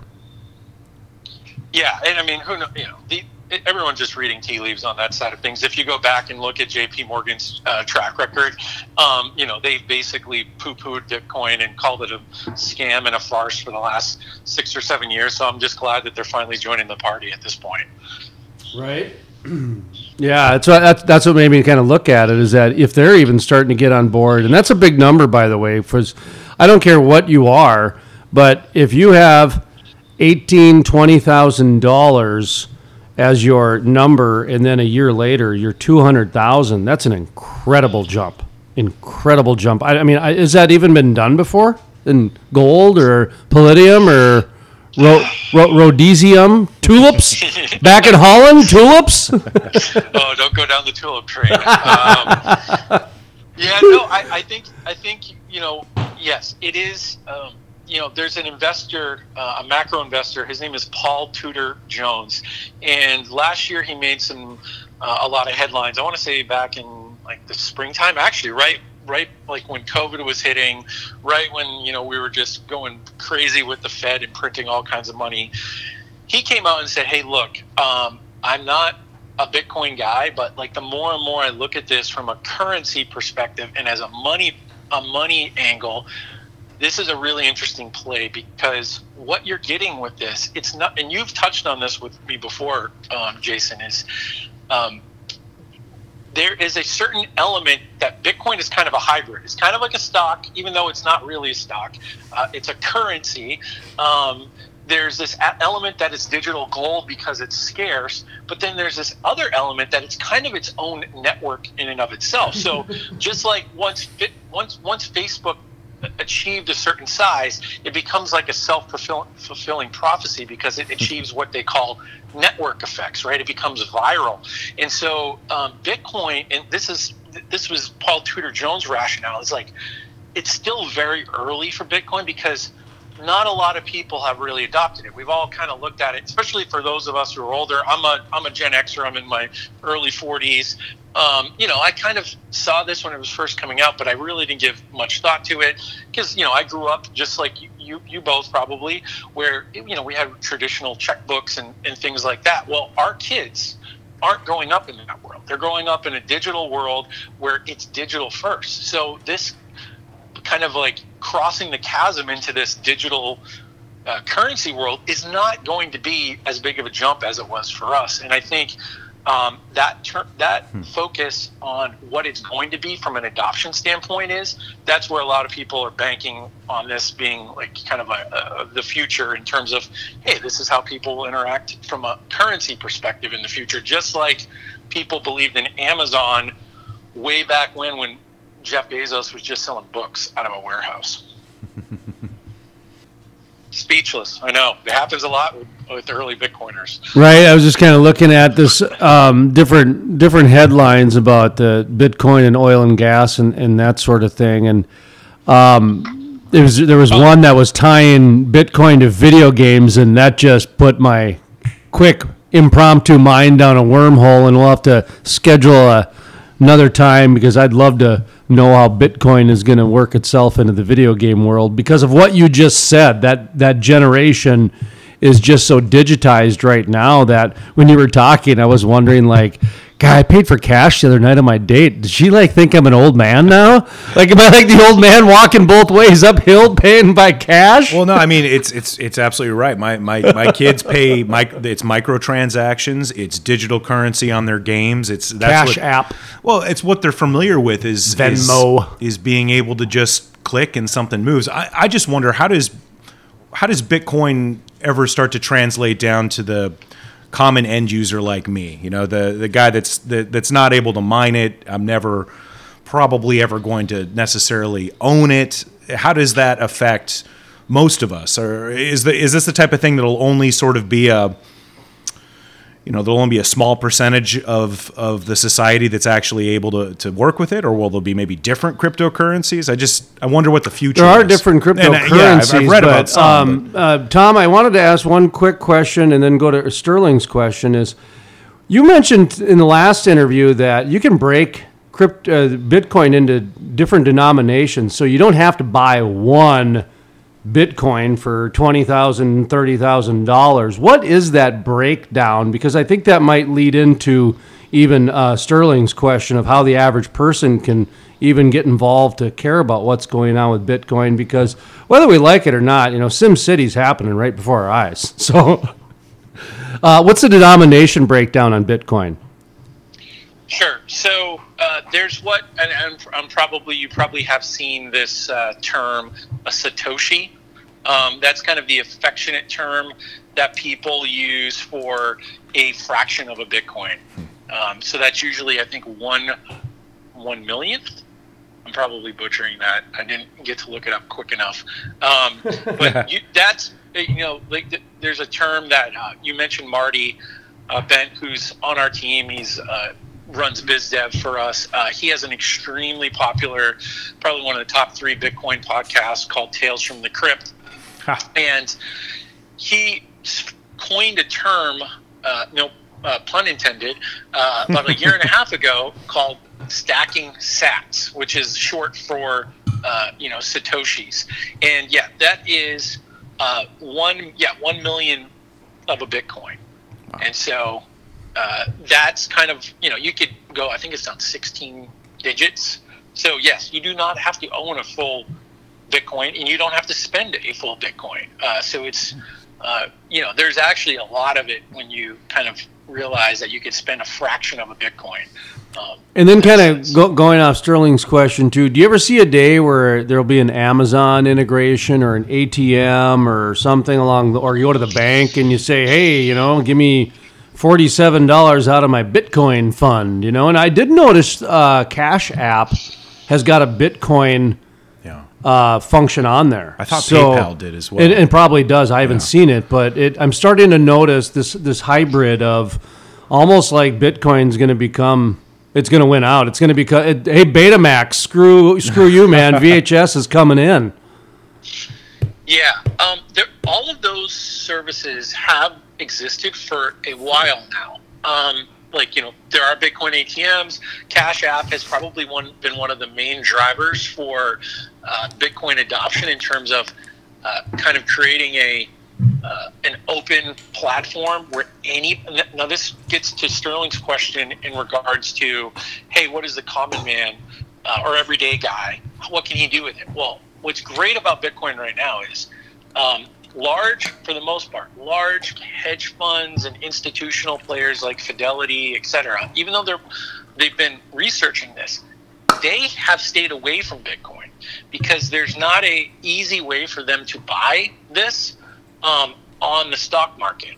So what that's actually allowed to, to happen is that everyday Joes have been able to go on these apps like Cash App or Coinbase, even though I wouldn't recommend them. There's a number of them to go buy Bitcoin, and you can hold that Bitcoin yourself, and uh, you yourself become you're essentially your own bank, and that's a really like once you realize the I wouldn't say the power of it. Uh, it's more of uh, there's an empowering aspect to when you realize that no one can take that from you, uh, that Bitcoin from you. So like once you hold that Bitcoin in your own custody, no one can come steal it. No one can force it from you. Uh, they can't come into your bank account and say, "Oh, we made a." Uh, you know, uh, an error in our ledger, and uh, you actually owe us three hundred dollars. It doesn't happen. Um, and so, I think in the future, uh, the the early adopters for Bitcoin were very much so regular Joes, um, and, the, it, which is kind of the opposite, right? Like in the stock market, the people who usually get in last are the public when all of the insiders have gotten their early shares and they've they've gotten rich in, in, in investing in these companies um, early on. And then it goes into the you know public IPO and, and they get to cash out and then we get the we get the pittance after that. Bitcoin is actually the opposite in that sense yeah, you know, it's funny you, the way you were just mentioning it. It made me think about um, uh, that Panther. Uh, what was his name? Russell um, Okung. Yeah. yeah, I just read a quote from him that, that makes perfect sense along those lines. He said, "When we are all paid in Bitcoin, no one can tell us what to do with the value we create." And that's that's what it sounds like you're saying. Is it's when you own, when you hold a Bitcoin, it's there. It can't be counterfeited. It can't be stolen. It can't be uh, devalued. It's it's yours, right? It's you right. you have it, so you have the value. Okay. Yeah, and and like one of the things I I, I would always recommend people to do uh, in regards to this uh, this topic is, you know, educate yourself. Uh, there was the story of Bitcoin is very well chronicled. There's a, a pseudonymous developer named Satoshi Nakamoto, who was uh, we no one knows who he is. Uh, by the way, we do not believe he's actually Japanese uh, and we don't believe that he goes by that name. Um, but this was a result or a reaction of him being fed up by uh, the ruling class banking elite and the central bankers of the world, essentially, uh, you know, ruining things. And this was when he created Bitcoin. It was a direct result from the 2008 financial meltdown. Um, and so, if there's any, you know, if there's any like, uh, and I would recommend reading his white paper uh, that white paper is only about eight pages long, and although you can kind of glaze over it at first because there are some big words, he was he was a genius. One of the things that he created in this, uh, you know, in this program, was he created a way to solve what they call the Byzantine generals uh, problem or theory, and that meant um, he created a way for it to be impossible for there to be a double spent digitally. So like with dollars, you can do that. Like I you know I can hand you a physical dollar, and we have that transaction, and you can't go back and say, oh, I never got that dollar, because you have the dollar in your hand. You know the transaction took place, and it's yours now. I can't magically come back and like teleport and take that dollar back out of your hand. In digital spaces, that problem has always been an issue because there, that means there always has to be a central authority in between the two people exchanging that actually is the one who's the arbiter of sorts, right? Like, so that's why if you ever get paid via PayPal, you realize that PayPal is the one who actually has the power in that send because PayPal can reach right back into your bank account and take that money back if they deem so. With Bitcoin, with the way that he set, the way that he designed things from a cryptographic or crypto cryptographic standpoint, which is what you know the U.S. military uses um, to encode our encryption he created a way where that, that is not possible to go back and create double spends because then that value wouldn't be there anymore. Because you could say oh well you know you don't actually hold that. Well all these miners are saying i do. And they're the ones who are the ones that determine if this is real or not which is all publicly verifiable which i think is another interesting component to bitcoin that is kind of missed in terms of um, you know, in terms of like it being an important thing, it's kind of like a low key thing. But the fact is, is that anybody anywhere can access the network, look at all the transactions, and it is completely auditable and transparent from that standpoint. And I think, you know, after seeing what we've gone through this year and then globally, like what's going on from a macroeconomic standpoint, and you hear about all these, you know, the, the Enrons and all this other stuff with fraudulent accounting and stuff like that. Um, this very open and transparent ledger system, which is basically what Bitcoin really is when you when you strip down all the, the fancy things around it, that's what it is. It's very simple and it does one thing very well in, in that regard. Tom Massaro is our guest. He is Great American Mining Company on our Swan Energy phone lines. We better revert back to oil and gas here as we kind of wrap up. Two questions. One, we got to make sure we give you an opportunity to plug your business and how people can get in touch with you if they want to learn more about how to reap the rewards that Bitcoin is bringing certain operators right now out in the Bakken. Uh, but first of all, I wanted to ask you about the natural gas prices and Bitcoin prices and just how those two work together. Um, natural gas, you know, has been pretty low, and Bitcoin's been kind of up and down and, and that sort of thing. And does one have to do with another, or are they just just their own entities on the side, and it's just the cost of doing business on one side and fluctuating markets on the other side? Yeah, I think they're completely independent at this point. There's not enough volume being mined via natural gas at this point. I think, though, that in the future, what you'll see is, you know, I, I, I believe that natural gas, because of where we are in this country and the amount of natural gas that we're sitting on, will continue to trend price wise lower and lower. Um, just because of the sheer amount of volume that we have. And so for Bitcoin miners, that's like rocket fuel for us because if we can get a pot, we can get a power source that continually will decline in value. It's better for us because um, that's the race that Bitcoin miners are constantly in competition with. Is who can have the cheapest cost of production, power production, to mine a Bitcoin. Those are the ones. It's kind of you know uh, ruthless capitalism at its best. And I think the people who are best positioned to mine Bitcoin at the cheapest cost per, for uh, power production uh, long term will be uh, people using natural gas. Is that kind of the idea behind the headline of uh, Russian energy giant mines Bitcoin with free energy? Is because it's natural gas? Is what the free energy is? Yeah, I think the free energy thing is a little bit of a uh, uh, You- some clickbait because we know that it's not. You, you think it's a little bit of sensationalism? yeah, yeah, absolutely, absolutely. But the people who are most incentivized to mine Bitcoin with that gas are the actual owners of that mineral, and to them, it's a very, it's. I, I would think for you know those Russians or a oil and gas producer in the United States, it's a simple um, binary decision. Can this gas going into this weird box make more money for me than sending it into a pipeline?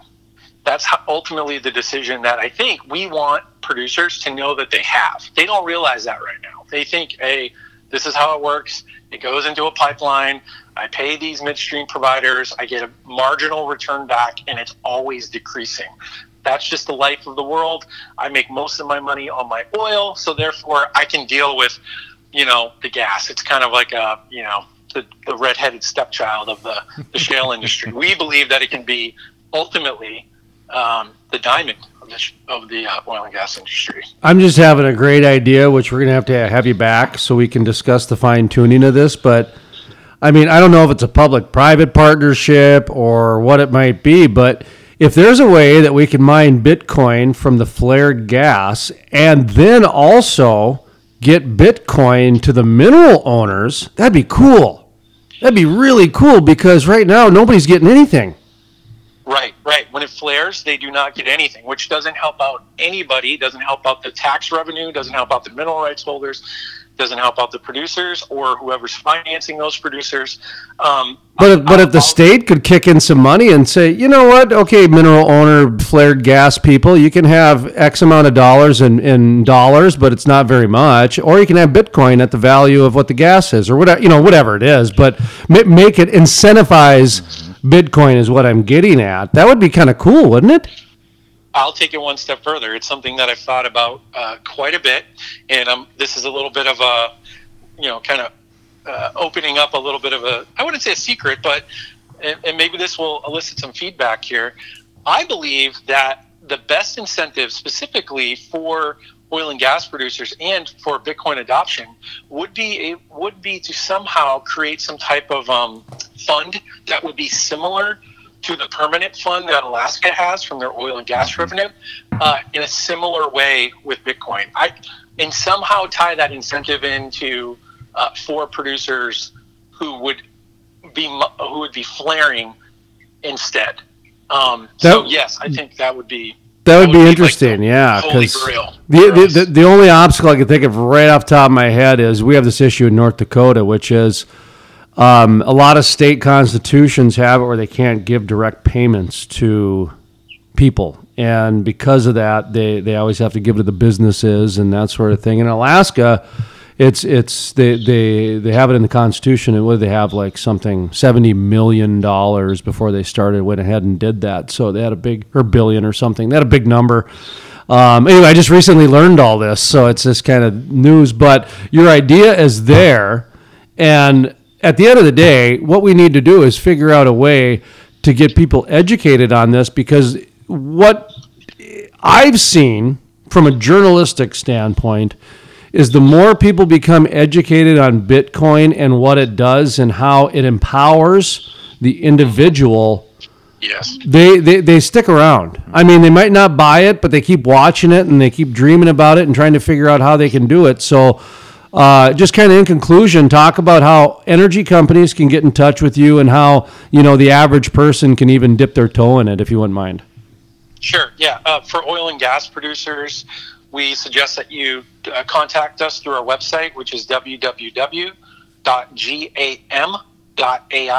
for Great American Mining. We have a new tool that I think we mentioned the last time uh, we chatted, which is what we affectionately refer to as gas to hash. Uh, and that term hash is the term of the computing, the computing power that these Bitcoin mining machines uh, that that's what it's called. So we have a calculator on our website that allows an oil and gas producer or a mineral rights owner to go on, put in the gas volume that they have, their net back margins of what they're currently getting, and then it compares their revenue derived from what they're currently getting to what they could be getting if they were mining Bitcoin with it. So uh, it's been pretty popular, um, and we believe that uh, you know, in terms of education, we we don't we don't want to be a black box solutions company and just say trust us. You know, you, you just sit back and do what you do. We believe that um, the more oil and gas producers or, or anybody in the oil and gas value chain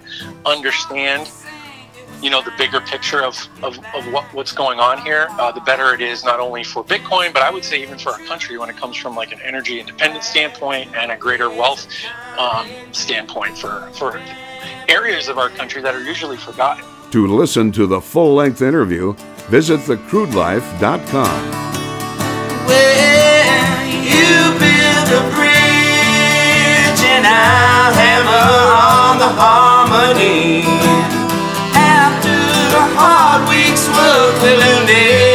A mighty melody. We rhyme and rhythm to chord each note and every measure.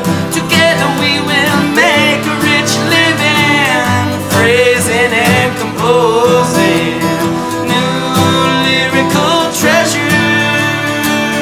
The Crude Life. Play hard, work hard. Is sponsored in part by If you have natural gas leases and are looking to sell them, Swan Energy wants to talk to you today. Give them a call at 866 539 0860. That's 866 539 0860. Swan Energy is buying up natural gas leases and they may buy yours too. Give them a call today. The Crude Life with host Jason Spiess.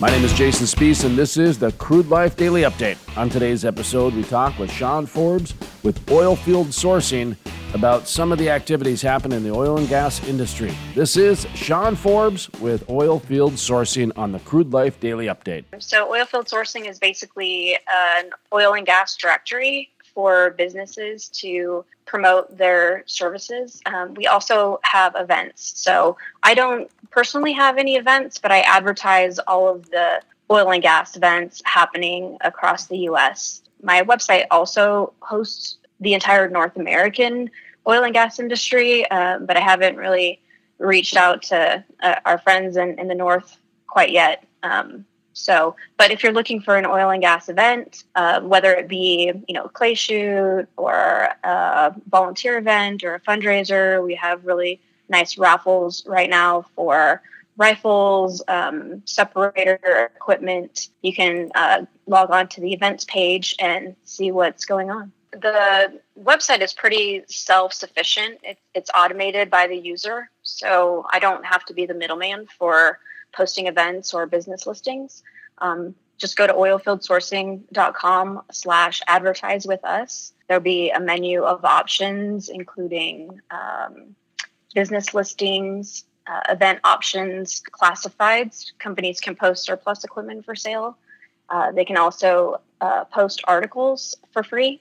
And uh, there are some banner options available on the website. So if you'd like to create a, a banner for your company, you can choose that option as well. Events are free to post, articles are free to post. Uh, articles, I really suggest to companies it drives traffic to people's uh, business listings. Um, business listings start at free and then go up um, very low cost annually, depending on the types of features that companies would like with their their listing. To listen to the full length interview with Sean Forbes with Oilfield Sourcing or to check out other exclusive interviews, visit thecrudelife.com. That's thecrudelife.com. While you're there, be sure to check out our ever growing army of social media energy enthusiasts at thecrudelife.com. Click on the social media page, and we've got the YouTube, Twitter, Facebook, even a LinkedIn account, folks. That's thecrudelife.com. Click on the social media tab. From the staff here at the Crude Life Daily Update, my name is Jason Spiess, asking you to always remember energy is more than an industry, it's a way of life. The Crude Life is sponsored in part by It takes an industry to build a forest. Hey folks, Jason Spiess with The Crude Life. Did you know about half the trees planted in the last 20 to 30 years have died within the first year? Lack of watering, transplant shock, special interest groups, poor growing conditions are just a few reasons it takes an industry to build a forest, and that is exactly what the industrial forest does. Sustainability sheds, critical pipeline systems are implemented to ensure the forest survives and absorbs carbon for decades to come. It takes an industry to build a forest. If you're interested in sustainable forests, growing industry jobs, check out theindustrialforest.com. That's theindustrialforest.com. Play Hard, Work Hard. Oh, well, you build the bridge and I'll hammer on the harmony.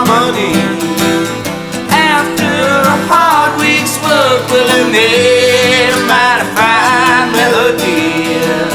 We were ready to rhyme and rhythm, each note every measure. Together we will make a rich living, phrasing and composing new lyrical treasures. Because we're back to the way.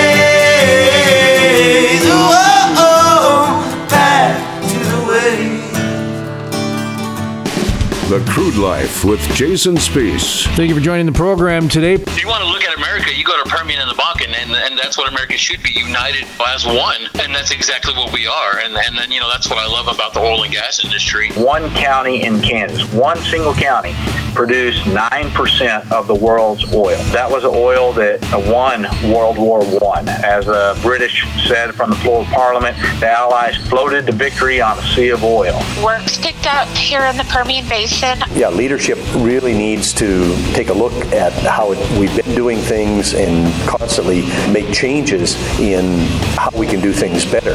Commodities are always, always, always, any commodity business, whether it's milk or whether it's oil or whether it's apples, they always are boom or bust because the solution to low prices is high prices, the solution to high prices is, you know, is high prices. It's a big issue. You know, it's kind of Red Riding Hood syndrome here. People making out the industry to be the big bad wolf. And on top of that, you know, you would get a nice increase in pay, as I'm sure most of us all know. When you move to oil field areas, you get a, a nice little bump in pay. After him and I having five margaritas over at the Cork and Pig, I called my boyfriend and I was like, hey, do you want to move to Texas? And he was like, yeah, when, when are we moving? and honestly, we moved about a month after that. This oil and gas industry, I've met some of the best people I've ever met in my life doing this.